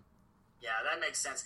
But I mean, the, the big one for me was when when when Bockwinkel showed up, and it was a big deal. They for weeks they were promoting Bockwinkel, and uh, I only knew Bockwinkel at that time as a kid just from the magazines, you know. So I was just so excited that Nick Bockwinkel was coming, and and uh, yeah, he fought David Schultz, and I think he fought maybe Bret Hart, and you know, they but they really did bring in. You know, promote the coming of Nick Bockwinkel and he, you know, AWA guys. So yeah, and that was after a dearth of, of champions coming because I'm not sure when the last time Race came, but I think I think there it had been a few years. So I and Race had a great relationship with Stu. Race actually, I think Race uh, because had so much respect for Stu, he would go a little over and above. Like uh, at one point there, when you know he'd go, he'd actually do the entire Stampede tour. Like he'd go to Saskatoon and you know all the all the little towns in between, sort of thing. Uh, and uh, there's one story, I think maybe Bret Hart tells it in his book. Uh, there's one story about how you know they, they went to some town, little town, and the, the actually the, the ring never showed up. So there was some something, some mishap, and the ring never showed up. So they had to actually just wrestle on a, on a gym yes, I do remember that story. Yeah, and Race was willing. He was the world champion at that time. Like, uh, you know, a lot of guys would have just said, like, you know, say it was a WWF thing. There's no way Hulk Hogan's wrestling No, no, no. But Doesn't Race work for me, brother. Yeah, yeah, no, no. Race and Race probably wouldn't have done it for just anybody either. But he had such respect for Stu that he was willing to do that. Just I, about Harley Race, I want to say '79 was the last time that he would have been there as a champion. Although I'm sure he made dates after, like just uh, no, obviously not with the NWA title. Yeah, he did, and even and, and at one point there, there was a cross promotional show with uh, with the WWF. This goes into the late '80s, and he showed up as the King Harley Race. then. Yes, that's right. So, so Yeah. yeah. he had come back, but in the in the Stampede Wrestling as as you know territory days, in the in, he was yeah, it was '79. It was as late as '79. I wasn't. I was. I wouldn't have thought that, but okay, yeah, that makes sense actually. So you were talking earlier about uh, the the ups and the big ups and big downs for uh, Stampede Wrestling for Stu Hart uh, as well. Uh, here's a date. I'm going to tell you the date, and uh, I want to get your reaction. December second, nineteen eighty. Yeah, I can see by your. You can't see uh, the video obviously on the podcast portion, but as soon as I, I said the date, his his face lit up. Uh, December second, nineteen eighty three was, oh, probably the most infamous day in in uh, Calgary Stampede or Stampede wrestling history. infamous. It was an amazing time. I remember watching it as a kid, and it was. Uh, it, it's it's essentially the wrestling version of uh, you know Orson Welles' War of the Worlds. If you're if you're you know Yes. if the audience there is familiar with War of the Worlds, it's just this this fiction that's perpetrated on uh, you know on the public that it's so realistic that everybody buys it and they think it's real and it creates this hysteria. This is what happened in, in December second. Uh, 19, 1983. Yeah. So- I, I can um, basically this was the, the this is this was something that Bruce Hart promoted actually. Um, but this is a, a concept Bruce had come up with. Uh, the the the killer, fearsome, terrifying monster heel of that time, that early '80s period in, in uh, Stampede Wrestling was, was Bad News Allen. He was just terrifying. He he torn through the Dynamite Kid. He torn through Bret Hart. Um, he had this big, intimidating, loud, uh, angry presence when he would be on TV. Um, you know, he was just a terrifying heel of his day. Uh, and, th- and they had the concept to bring in the terrifying heel of yesteryear, which was Archie the Stomper Gouldie, who was like just this huge heel in the late 60s and early 70s in Stampede, uh, and bring him in and pit them against each other. It was sort of, it was going to be this King Kong versus Godzilla situation. Uh, but first, they, they brought them in as a team. They brought them in as this tag team, and the whole conceit was that uh, Archie the Stomper was going to bring his kid with him, his young green kid, Jeff Gouldie. It wasn't really his kid, but they brought in this Kayfabe, kayfabe uh, Yeah. kid, yeah. Yeah, kayfabe. They brought in this guy that was supposedly the son of Jeff of Archie the Stomper Gouldie, Jeff Gouldie, who he's he's breaking his son Jeff into the business, and he's going to team up with Bad News Allen. And uh, so so they it was a legend. It was an amazing match, and that Bad News Allen had such heat. The crowd hated him. They were so they were terrified of him. They hated him, uh, and so so it was. I believe it was Bret Hart, Davey Boy Smith. And uh, this Japanese wrestler who they were passing off as a, as a you know a First Nations wrestler Was uh, Sonny Two Rivers, yes. yeah, yeah, Sonny, he was good, and uh, they, I used to love watching him. And so there was those three against uh, you know Archie the Stomper, Jeff Gouldie, and uh, Bad Bad News. Allen. At one point in the match, uh, Bad News Allen turns on Archie the Stomper. You know, he does the heel turn, betrays him, uh, stabs him in the back. Essentially, uh, another wrestler, Terry Brown, comes in, and the, the one of the managers, Wakamatsu, and they, they wind up tying Archie the Stomper up in the corner, essentially, knocking him out, tying him up and Archie the Stomper takes Jeff Gouldie out into the out, you know, throws him out of the ring, pile drives him on on the concrete in front of the ring, uh, and the crowd goes and supposedly cripples him. That was the whole thing. They, you know, he's Yes, they did an ambulance angle out of this. Yeah, the ambulance comes in. They broke his neck. The crowd, and it, shit, it was it was such an amazing thing the way they pulled it off. But the crowd went absolutely bananas. You can see a bit of it on YouTube. Uh, there was there was actually a riot. Um, some old old man hit Bad News Allen with his cane, and Allen actually grabbed him by the throat and throttled him. And he goes, "Don't you touch me, you old bastard!" You know. And uh, it was this crazy thing. The crowd went absolutely nuts.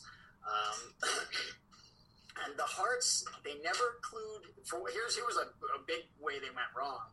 They never clued uh, Ed Whalen, the announcer, in on this. And Ed Whalen often headbutted with the Harts and fought with the Harts because he wanted wrestling to be family entertainment. When it got too violent, he threatened to walk on many occasions, and he would always edit the violent stuff off TV, and he'd you know really fight a lot with Bruce Hart about this kind of stuff.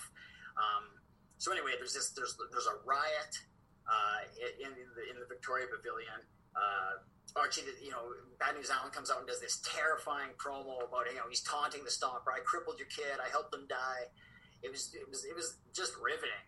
Um, and the crowd, as I say, the crowd's just going bananas. And then uh, at the end of it, uh, you know, everybody's cleared out, and just the Stomper comes in there. It's Archie the Stomper and Ed Whalen. Uh, a little spotlight on the ring. The whole Victoria Pavilion's dark. They're the only two guys there in the Victoria Pavilion. And Stomper's also this loud, intimidating, you know, psychopath on the mic usually. But this time he's he's somber. He's rec- you know he's sad. He's expressing regret that he brought his son into this horrible wrestling business. Now his son's a cripple and all this. And then at the end he, he thre- vows revenge on on Bad News Allen. And it was such an amazing scenario. It, it's one of the greatest wrestling moments of all time that nobody else outside of you know Stampede Wrestling knows about. The, the, the Stu's territory knows about, but it was an incredible moment. Uh, and Ed Whalen, this was the the, the the kick the kicker here at the end of it.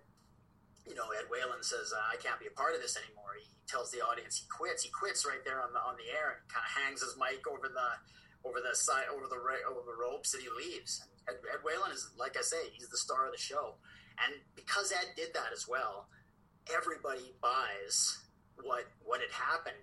Uh, the media went nuts. Like the media, you know, the media started attacking Stampede Wrestling. It's gotten too violent. Wrestling's got to be stopped. Um, the boxing and Re- Calgary Boxing and Wrestling Commission, who Stu's often over the years has been, in, you know, at, at, odds with for violence and stuff. They uh, they take away his license, so he can't operate Calgary shows for a while.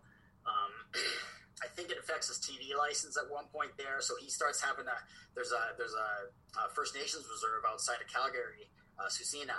So he starts, he has to do a couple matches there. So what should have been this amazing moment for Stampede Wrestling becomes that Bad News Allen gets fined, Stu gets fined. Um, so what, what, and then they're getting attacked by the media. Helen Hart's, you know, begging Stu, like Stu, let's get out of this business. Like, yes. she's been she's been begging for years, but now she really steps it up. It's like Stu, we need to get out of this business. This is this is terrible. So you know, he's he's he's losing money. He's under all this pressure. Uh, and this is when this leads to the.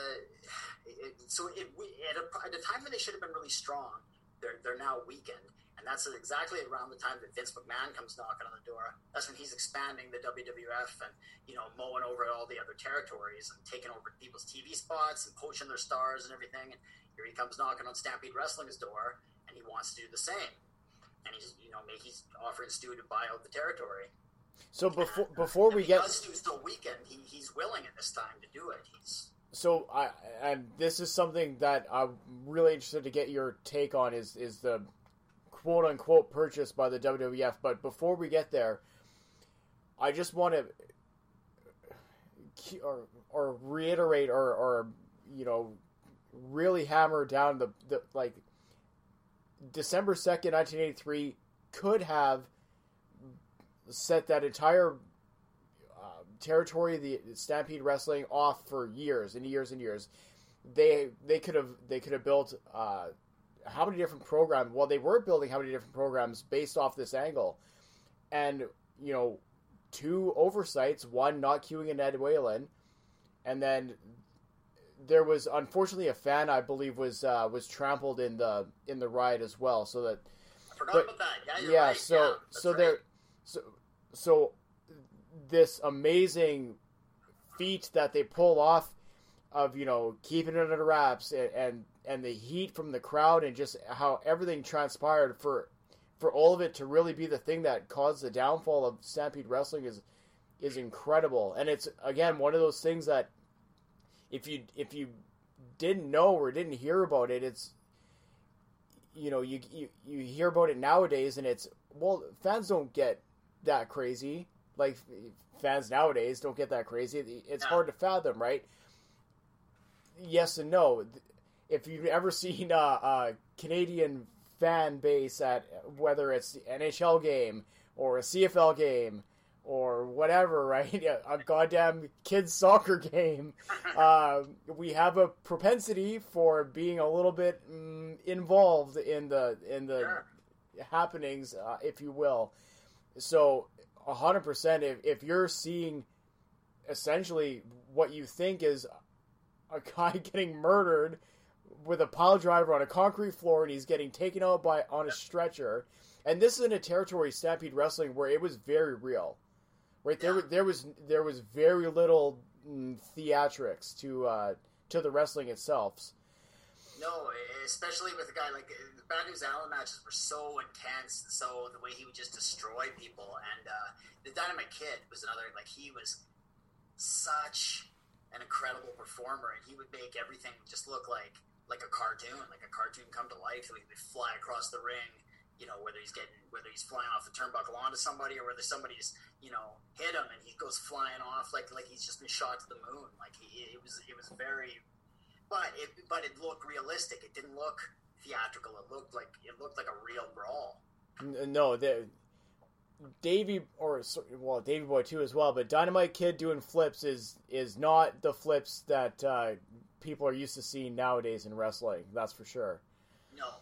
So, uh, WWF comes in. Obviously, Stu is at a low point financially, physically, emotionally, and he he makes the decision to to, and I use this phrase quote unquote sell to the WWF. Yeah, because it wasn't much of a sell. Yes. Okay. So there's been a, a, a ton of debate back and forth. Was it a sale? Was it not a sale? Was there money exchanged? Uh, what what have you been able to determine?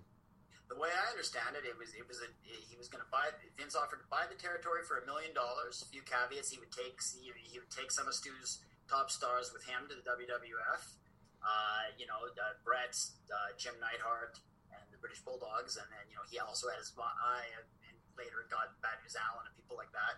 Um, and it, but but the deal was the financial deal was that it was going to be a million dollars, hundred thousand dollars a year for ten years, uh, and then Stu would have a piece of the gate. He would get a percentage of the gate in Calgary and Edmonton shows, as I understand it. Um, and whether that first hundred thousand dollars exchanged hands, that I, I'm not clear about that. Actually, I imagine it probably did, but but uh, in terms of basically Vince reneged on the deal because Calgary fans were so passionate about Stampede Wrestling, and they were actually appalled by the coming of the WWF. And the first WWF shows in Calgary were, you know, were poorly attended and, and very poorly received because suddenly, you know, these these fans that grew up with Stampede Wrestling, they're suddenly watching, you know, suddenly Bret Hart showing up as as as a as a as a heel all of a sudden. And he had been this great, one of the great golden, you know, baby faces suddenly he's showing up as a heel and then and then some of the, the you know lower card guys that were still beloved in Stampede Wrestling like the Leo Burkes and the Mr. Hitos and people like that suddenly they're showing up on the bottom of the card just getting squashed by the WWF Yeah. guys and uh, yeah they, they hated it the, the Calgary fans really hated it and resisted it at first and so and suddenly Vince this what he thought was this golden territory didn't look so golden to him anymore and so he said to Stu I'm, I'm not paying the rest of this I'm you know I'm not the deal's off. And so, but at that point there, Stu had given up his TV. He, he'd given up the TV show, and you know, turned out. You know, WWF had the had the TV spots. Uh, you know, and he, he lost his top guys, so he had to. He he. So in '85, he decided he you know with pressure. I think Bruce was really the one driving it, but Bruce wanted to start up Stampede Wrestling again. But uh, so they started it up again, and I, I think Stu was torn about it. I think Stu wanted to be back in the wrestling business, uh, but he was getting a little old, and he didn't. He didn't maybe. He, he didn't. He you know. He, and he had, always had Helen on him saying, you know, don't please don't go back into this, you know. But then he had Bruce saying to him, we got to get back into this business, you know. So so anyways, he, he gets back in in '85, and and he's uh yeah he's, he's he's torn about it. I think he wanted to be there, but he didn't want to be there. If that if that makes sense. I think it's it, and maybe I'm totally speaking off base here, but it might have been one of those situations where, you know, he made the sale, he was, you know, emotionally divested of it now, right now, so he's he's out of the game. That when, makes sense to me. When That when and then when you're out when you're out of something totally like that, when you when you, you know your time's up, you're you're retired, you're finished, you're gonna move on to the next chapter, whatever that might be. It's hard to you know kind of throw yourself back, and especially if Helen's not with him on it, it's man that couldn't have been easy. No, it really wasn't. I think it was tough on him, and then and then also, you know, Bruce was sort of running, steering it into the steering it into the future there, and Stu didn't like the way Bruce was steering it into the future. He thought like a lot, he he didn't he thought a lot of Bruce's ideas were too crackpotish, and he thought that Bruce had Bruce had some great ideas. A lot of people, you know, kind of crap on Bruce, and Bruce did do, you know, Bruce all Bruce ideas weren't gold, but he had some. He was really essential to. He, he, brought this sort of crazy sensibility to Stampede Wrestling in the late '70s uh, and right through the '80s that that I think made Stampede Wrestling really stand out. Um, but Stu didn't like a lot of those ideas, and and, and, and you know Stu was still really buddy with Ed, Ed Whalen, uh, who did come back to the show by the way. And Ed Whalen still wanted it to be family family stuff, and he didn't want the real the violence. And Stu backed Ed Whalen on that for the most part. And Bruce was the one always pushing for the violence, pushing for the. Stu hated nut shots. He, Bruce loved uh, guys getting hit in the nuts. Yeah. it was one of his things he loved to do, and Stu hated it. So that was one of the things he was always mad about Bruce and those nut shots and violence, uh, and just some of the so you know some of the kind of show crazier sort of theme ideas that Bruce came up with. Stu didn't always buy into that stuff. So you know, so that's another thing too. He was sort of half in and half out, and then and he's just battling with Bruce over the way it was going to go, and not loving the way Bruce was steering the ship. So So when when they finally shut, well, they never finally finally shut it down, but uh, in the in the late '80s, that would have been '88, '89 into '90 is when I think that uh, that they shut it down finally. But uh, if, if I'm not mistaken, Stu was still training out of the dungeon at that point, correct? a little bit, like he would. I don't think he was there all the time or anything like that. I think it was mostly the brothers that were doing it at that time: Keith, Bruce, Ross. Um, but yeah, Stu would. But people be well into the. I mean,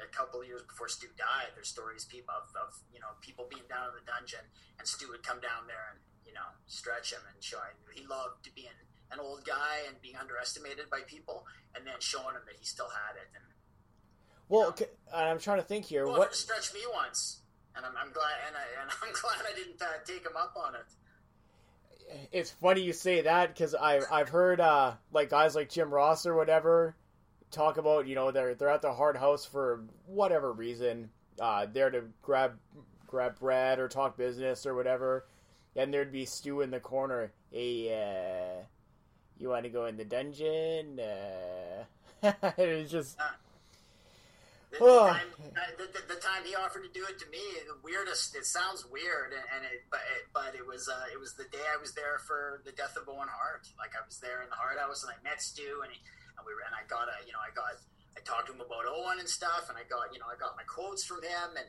you know he was obviously shattered and everything, but you know he was also hospitable, and uh, you know he I was from Saskatoon, he was from he, Stu grew up was born right outside of Saskatoon, so he had ties with Saskatoon. Um, you know, Ed Whalen was a Saskatoon boy and stuff, so he, you know, he liked that I was from Saskatoon, and and uh, you know, he kind of, I don't know, half jokingly or he, he, you know, offered to take me down into the dungeon and show me a few things, and I knew, I knew and uh, and I was like, no, it's okay, it's okay. Um, I'm here. I'm just here to work. I'm just a reporter here to work. And I think I, I think I think it was just instinctual for him. And I think maybe he was he was in such pain that day that it might have been just a, like a bit of a relief to take somebody down into the dungeon and stretch him. I think that was his happy place, you know. And uh, yeah, that sounds odd on the day you know, the day after his son had died, but that's that's what uh, that's that's what he said to me. it's funny you, you mentioned that. Like, oh, uh, what year did uh, Wrestling with Shadows come out? Was that '98? I think Wrestling with Shadows, was, if I'm not mistaken, was '97. I might be wrong. Okay. Well, Yeah. well, there was most of the filming was done in '97. Yeah. for sure, right?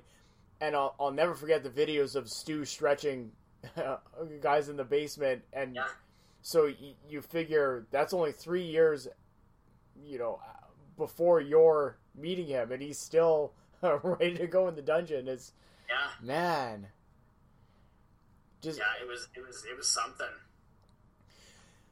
so as you were writing the book and as you were getting to know the family um, and know Stu as well, what was your sense of him as maybe not not a personality, but what was your sense of what he thought of uh, his perception in in, uh, in society? I don't know if he was so aware of, of the impact. Like, there, if you go to the Glenbow Museum in Calgary right now, there's a display uh, of uh, dedicated to Stu Hart. You know, a picture of him and you know the old uh, uh, North American title belt. Um, I don't know. So it's, it's like this Mavericks. It's called Mavericks, and it's a display of the hundred most influential people in Calgary history. Okay. And uh, I don't know. I mean, I knew he. I, I think he had some sense that he was. You know, he was. He had made an impact, and he was a name. He was a known commodity and a known person in Calgary. But I don't think. I don't know. He seemed like a humble guy, and I don't think he would have seen himself being, you know, in a Mavericks display with the, the most influential Calgarians of all of all time. And the uh, the Hart House still stands today, as correct. It does. I just visited it recently, just for just from the outside. Like it's not owned by the Harts anymore. No, so it, it it's, so it's terrible that it's not, but it's owned by somebody else. Uh, so the outside looks exactly like it always looked. Which so you go up there and drive up to it, and it's it's you know it's something to see. But on the inside, uh, from what I'm told, it's very different now. They've you know they had because it's a heritage home, it's, they had to maintain the facade, but Yes. the inside they could do with it whatever. So I don't know if it's offices now or if, there, if there's just a family there. I'm not exactly sure. yeah, I was Uh, I was just going to ask because of the heritage uh, because of the heritage designation, what that meant for what what's preserved and what can be you know changed or whatever. Yeah. Yeah, I was there. I was there. I know, and that's another thing that tore up the Hart family too. Like you know, after Owen died, I mean, they they were always the Hart family, the twelve kids, and you know, they all they all and you know they're in this sort of showbiz world, and they all have some aspirations to get into the wrestling business or in some way or another. Um, or they all wound up part of the wrestling business in some way or another. Uh, and so, so you know, and just any family with twelve kids, I think there's a lot of backbiting and a lot of scrapping and No. fighting, especially a scrappy family like the Hart family. So they always had sort of a, you know, a, a- you know, there there was little, you know, t- kind of cliques, cliques within the family and stuff, and they, you know, it- uh, you know, certain brothers and sisters not getting along and stuff. Uh, but then, of course, after Owen died, this it absolutely tears tears them apart because some people but back the suing of, of, of Vince McMahon and the WWF, and some were against it, uh, and it, you know, and things got very very ugly.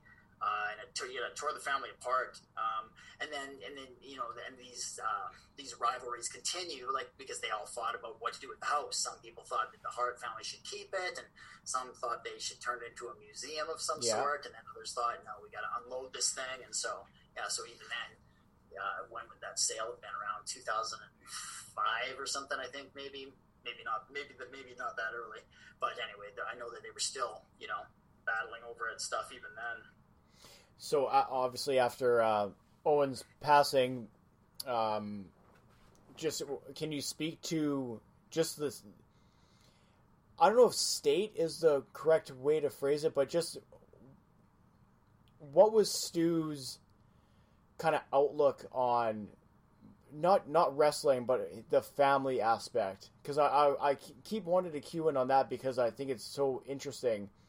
Just what was what was his biggest if you know i'm not sure if you do his biggest uh, frustration or regret or complication with the, with the family what was his, what was the big stumbling block for him Like in in the when they were when the lawsuit was happening against so even after the lawsuit just was he was was he uh, a big proponent of trying to get the family back together was he trying to Yes, get everybody think on the so. Same and I think he was absolutely him and Helen were both absolutely brokenhearted that the family, you know, that, that their family had been torn apart to that to that extreme, to that degree. So as we uh, move on with the program, uh, what if you could name like a top three lasting moments or lasting memories of Stu Hart, uh, either your interaction with him or something that you would have witnessed in Calgary Stampede? If you had a, top three, what would they be? Hmm. It's so I didn't. I mean, when I was growing up and watching it, watching it, you know, live in real time, sort of thing. Stu was already sort of the old guy, the patriarch that was sort of off in the off in the background, right? So, so I didn't see a lot of his greatest matches, I, or, or just watched him later in tapes and stuff like that. So, so it's it's, a little hard for me, but I would say, I would say like my top three Stu Hart sort of moments sum him up. eh, The stuff in the dungeon, the stuff, you know, the people he trained in the dungeon and the people he tortured in the dungeons and the horror stories that come out of the dungeon. I'd say that. Um, I'd say the battles that he had with Archie the Stomper were absolutely epic. Archie the Stomper Gouldie was a guy that he was his greatest prodigy, perhaps, in the dungeon that he trained from scratch and brought him up there. And then they went on to have these amazing battles. Um, and I guess just just being this this patriarch of this family that that that uh, you know that went on to be so influential in, in wrestling history, and you know, I mean, Bret Bret Hart's one of the most famous wrestlers to the one of the greatest wrestlers of all time, and you know, and so and so is Owen, and Owen's one of the greatest tragedies of all time as well. And just the fact that he spawned this, you know, and he and just the fact, just the just the for me, the fact that he's the creator of this this amazing thing that I grew up with, it means so much to me and so much to so many people that I grew, you know, for generations in, in Western Canada, especially. Um, that's my like top. That's Stu for me. That's the thing that means most to me about Stu Hart. I don't know if that's a good answer for you because I don't have a lot of specific matches to tell you about or anything like that. And I know that he had some great, great moments in the ring, but they were sort of before my time, a lot of them. So no, that's what I wanted to hit on. It's it's not the matches; it's the man, right? Yeah. And and it's and it's again the, the interesting dichotomy between Stu Hart, wrestling promoter, Stu Hart, the father, Stu Hart, the mm-hmm. family man and I find it I find it just fascinating. Just that you know, obviously the dungeon is is one that most people are going to bring to, but then your other ones are you know about the man behind everything, and I just I think yeah. that's very apropos. Very much so, and also that he he did a lot for charity. Whenever and you know he was often not he was often struggling himself, but he did. He's known for some of the, a lot of the charities uh, thing initiatives he would support in Calgary as well. So that's something you really have to remember him for. And I, I, just, it, I just also think of him as this inspiring guy in the way that he built himself up from nothing. Like he grew up uh, just dirt poor, just dirt poor. Yeah, the poorest of poor. Yeah. His father was locked in a land dispute. Uh, like when he was a kid, a young boy, Stu lived in a tent outside of a property that his father felt he had claim to. He lived he lived in his tent like a, in a frozen Canadian prairie. We're talking minus thirty, minus forty weather here. He lived in a tent with his two sisters and his mom and dad. And he came from that. He lived that way for two years. Like it's it's unfathomable. I don't know how you survive that you know, and it just made he, but he was such, he was so strong that he did survive it. And then the fact that he comes from that and just builds himself up to this, to this level where he's this you know legendary figure. That's something that that really sticks out for me for Stu Hart too. So as we wrap up this segment of the program, uh, Heath, where can people uh, get in touch with you? Uh, I, well, I'm on, I'm on, I'm Van Heathen on Twitter. I mean, I'm pretty much out of the journalism business, business at the moment. I mean, I've thought about cooking up another book and doing some magazine stories, but at the moment, I'm the father of four, and so I'm not. Uh, Time is a, a premium. Yeah, I'm sort of I'm sort of past that phase of my life at the moment. But I'm not that I, am not writing it off that I'll never get back into the journalism world or the book writing world or anything like that. But um, yeah, Van Heathen on Twitter, I guess. And and I, the main thing is I, I want everybody to buy my book. I think that it's uh, uh, I didn't write it just for wrestling fans. I, I, I it's a really epic, tragic sort of story. I, I wrote it like I had a cinematic vision for it and uh, I, I, I always wanted it to be a crossover sort of book, like the way the wrestler movie was a crossover. Yes. To, you didn't have to be a wrestling fan to like that movie. Um, that's sort of what I wanted it to be. You know, I wanted I wanted it to be something that wrestling fans would love, and especially people that grew up with Stampede Wrestling, because I knew it would you know tug at their heartstrings. But I but I wanted it to be more of a, a crossover hit too. I wanted people to because it's just a family. It's, it's a tragedy and it's a family story. Um, uh, it, you know, it's an epic family tragedy. It's, and uh, and so yeah, Amazon, uh, ecwpress.com, and uh, um, you know, and Amazon, you can you can still buy it. So yeah. Pain and Passion. Find, me through my book. yes, Pain and Passion: The History of Stampede Wrestling. Uh, we're gonna have more on that book a little bit later as well. But uh, until then, uh, Heath, thank you very much for your time this evening. I, I'm sorry for taking up an exponential amount of your time. I have four kids. I got two myself, and they're they are a handful. So I very much appreciate having you on the program. Yeah, I appreciate it. Thanks for your interest. It was a great, great, uh, great chat with you. Okay, well, hopefully uh, we'll have something to pique your interest and get you on the program in the in the near future. But until then, uh, thank you very much for joining the program tonight. Thank you. Before we head to the finish of this evening's program, we're going to play some classic audio once again from Stampede Wrestling. Now, this audio is from the riot that we talked about early in the program with Heath and myself, the one where Bad News Allen turns on Archie the Gouldie Stomper. Now, you're going to hear Ed Whalen, the often opinionated, often uh, involved Ed Whalen, essentially go silent. Now, this is directly related to what we were talking about earlier in the program that Ed Whalen had no foreknowledge that this was going to happen. You're going to hear the crowd essentially go silent because they have no idea what they're witnessing. It's such a shock to everybody involved Ed Whalen, the fans, even some of the boys, because nobody was clued in to what was actually happening uh, in the ring that evening. But you're gonna you're gonna hear the turn. You're gonna hear Ed Whalen essentially go silent, and then you're gonna hear the interview with Bad News Allen after, where you want to talk about heat in a building. Oh boy, you're gonna hear it in this one. So we're gonna get to this classic audio, and then we're gonna head to the end of the program on the other side of it.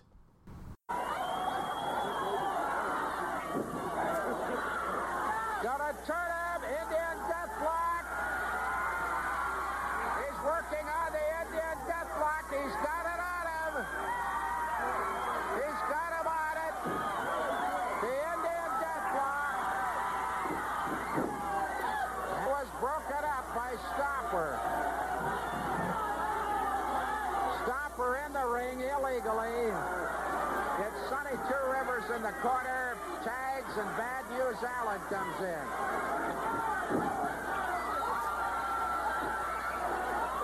He hit the Stomper. Bad News Allen hit the Stomper.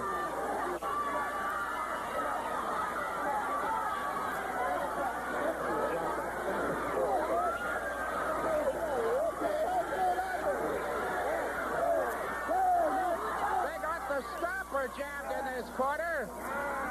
Kerry Brown has got him wrapped up. And Bad News Allen is going against the Stomper. Bad News Allen now takes a run at young Jeff Gouldie. Going after Jeff Gouldie, flings him out of there. Kerry Brown joins him in front of the ring.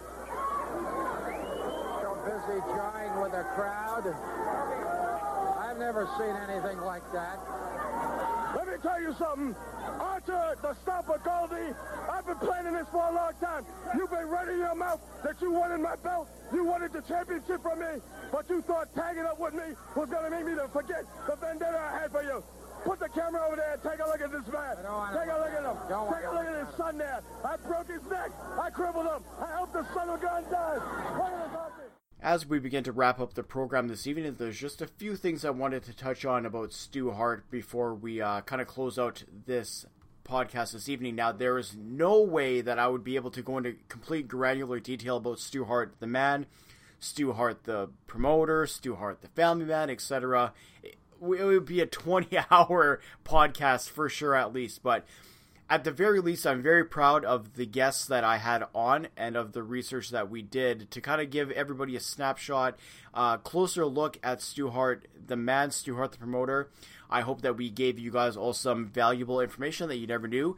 And really, what I wanted this to be is kind of a jumping off point for you, the listener, to take the time to research the man, Stu Hart, to research uh, Calgary Stampede Wrestling, and more importantly, uh, to kind of immerse yourself in the in the history of Western Canadian wrestling. And like I said previously in the program, no better way to do that than the book written by the aforementioned uh, Heath McCoy, which you can find uh, the link to on tinyurl.com slash grappling with Canada. Uh, before I get out of here tonight, I just want to highlight uh, Stu Hart's accomplishments and championships, and then we're going to unfortunately talk about the end of his life now that's uh, a subject nobody likes to talk about, but as great men once said, Father Time does no jobs. But before we get into that, we're going to talk about his championships and accomplishments. So, in amateur wrestling, he won the Edmonton City Middleweight Championship in 1930, won the Alberta Provincial Championship in 1930, won the Western Canada Championship and the Canadian National Wrestling Championships in 1939, won the Dominion Welterweight Championship in 1937 and the Dominion Light Heavyweight Championship in 1940. He won the Welterweight Championship from the Amateur Athletic Union of Canada in 1937. He went into the Alberta Sports Hall of Fame. He was inducted in the class of 1980 and also went into the National Wrestling Hall of Fame class of 2008. Now, in terms of just professional wrestling itself, uh, he was inducted in the Canadian Pro Wrestling Hall of Fame, the class of 1980. He was inducted in the Cauliflower Alley Club in 2001. He was inducted in the Lou Thesz Professional Wrestling Hall of Fame in the class of 2008. And in terms of championships that he won, uh, he won the NWA Northwest Tag Team Championship twice with Pat Meehan and Luigi Macera. He was inducted in the Professional Wrestling Hall of Fame, the class of 2014. He was inducted in the Stampede Wrestling Hall of Fame, the class of 1995. In WWE, he was inducted in their Hall of Fame in 2010. Uh, he was inducted in the Wrestling Observer Newsletter Hall of Fame class of 1996. Now, correct me if I'm wrong, and so I'm sure somebody will on Twitter. You can send your hate tweets to at six underscore podcast. But anyways, I'm sure that he was part of the inaugural class of the Wrestling Observer Hall of Fame. Just shows what an incredible reach that he had. That uh, that an American news writer like Dave Meltzer would take the time to induct him in the first ever class of the Wrestling Observer Hall of Fame. Uh, he was also inducted as well, lastly, in the Prairie Alliance uh, Wrestling Hall of Fame. In terms of recognitions, he was a recipient of the Order of Canada in November 15th, 2000. Now, that's the highest, highest, highest honor that any civilian could ever be bestowed upon in Canada in terms of an award. Uh, just a tremendous legacy, a tremendous honor for Stu, and I'm sure that he, you know, with my conversation with Heath, he's very humble. I'm sure that he kind of, you know, downplayed it or whatever. But my God, it must have been such a thrill for him to to receive that uh, that recognition from Canada, just uh, of the absolute importance that he had to the fabric of this our country. Now, unfortunately, we have to talk about the uh, way that his life ended. So uh, in 2003, he was admitted with an elbow infection. Uh, he also developed pneumonia as part of his hospital stay. Whether or not it was part of the, I shouldn't say that, but it was pneumonia that he got as a result of an elbow infection. Uh, he also suffered from diabetes and arthritis. Uh, unfortunately, he also suffered a stroke during his hospital day and passed away on October 16th of 2003. He was 88 years old at the time. What a tremendous life. What a tremendous man. What a tremendous part of Canadian history. Not just wrestling, but Canadian history. And I can't overstate that enough. For myself, the legacy of Stu Hart is somebody who persevered through enormous personal struggles, somebody who strived very hard to be a very good family man and provide for his family, tried to be a good father to 12 children, tried to be a good husband to his wife. And to me that's that's my takeaway from it. Forget the wrestling side of it, forget what he did for Stampede, forget what he did for Western Canadian wrestling, forget what he did for the NWA. To me, Stu Hart, in my opinion, is one of the greatest figures in Canadian history because of who he was as a person. That's my opinion. I hope that everybody can take their own perspectives and their own ideas away from this these conversations that I had with the guests on this program tonight. As we start to wrap up the program this evening, I just want to encourage everybody once again to visit our website, tinyurl.com slash grappling with Canada. Once again, I know I've shilled it about 50,000 times on the program tonight, but I can't say it enough. You are doing yourself a disservice if you do not go out and get Pain and Passion written by Heath McCoy on Stampede Wrestling. It's just, it's the most incredible read. If you think that listening to this program and you hear things like, the car accident that he had, or his time in the Navy, or you know the riot of Stampede Wrestling, or all that. If you think that all that sounds too fantastical to be true, just you you you are not sure what you're in for when you get to read that book. So highly encourage that everybody go check that out. Uh, once again, I want to thank all of the guests that I had on the program tonight: uh, Ashley Rose Nova, Danny Duggan, the Hot Shot, if you will and of course Heath McCoy. Once again, you can find us at tinyurl.com slash grappling with Canada. On there as well, I didn't mention this yet, we have our Patreon page, patreon.com slash grappling with Canada. There's a few tiers on there. Uh, if you are able and willing to help out the show, that would be very much appreciated. Once again, you can also find us on YouTube using that wonderful YouTube search bar, Grappling with Canada, or you can use the direct search youtube.com slash c slash six sided podcast and we're also marching our way to a thousand subscribers on youtube and, and when we hit that mark i have a very special prize pack for one lucky winner which will include a copy of Pain and Passion, the book written by Heath McCoy that I've been plugging and shilling on this program. Uh, you can also interact with me on Twitter at six underscore podcast. Uh, once again, for all my guests, uh, thank you all very much for tuning into the program tonight. Uh, without you, there's I'm not going to say there's not a point to doing this because the point of doing this is to talk about the history of Canadian professional wrestling because if we don't talk about it, if we don't investigate it, if we don't research it, if we don't look into it, unfortunately it goes by the wayside. And I, for one, refuse to let that happen. So, on behalf of all of my guests, for myself, the Taxman, I will leave you as I used to leave everyone on the previous Six Sided Podcast program. Take care of yourselves and each other. Happy 2021, everyone, and we'll catch you on next month's episode.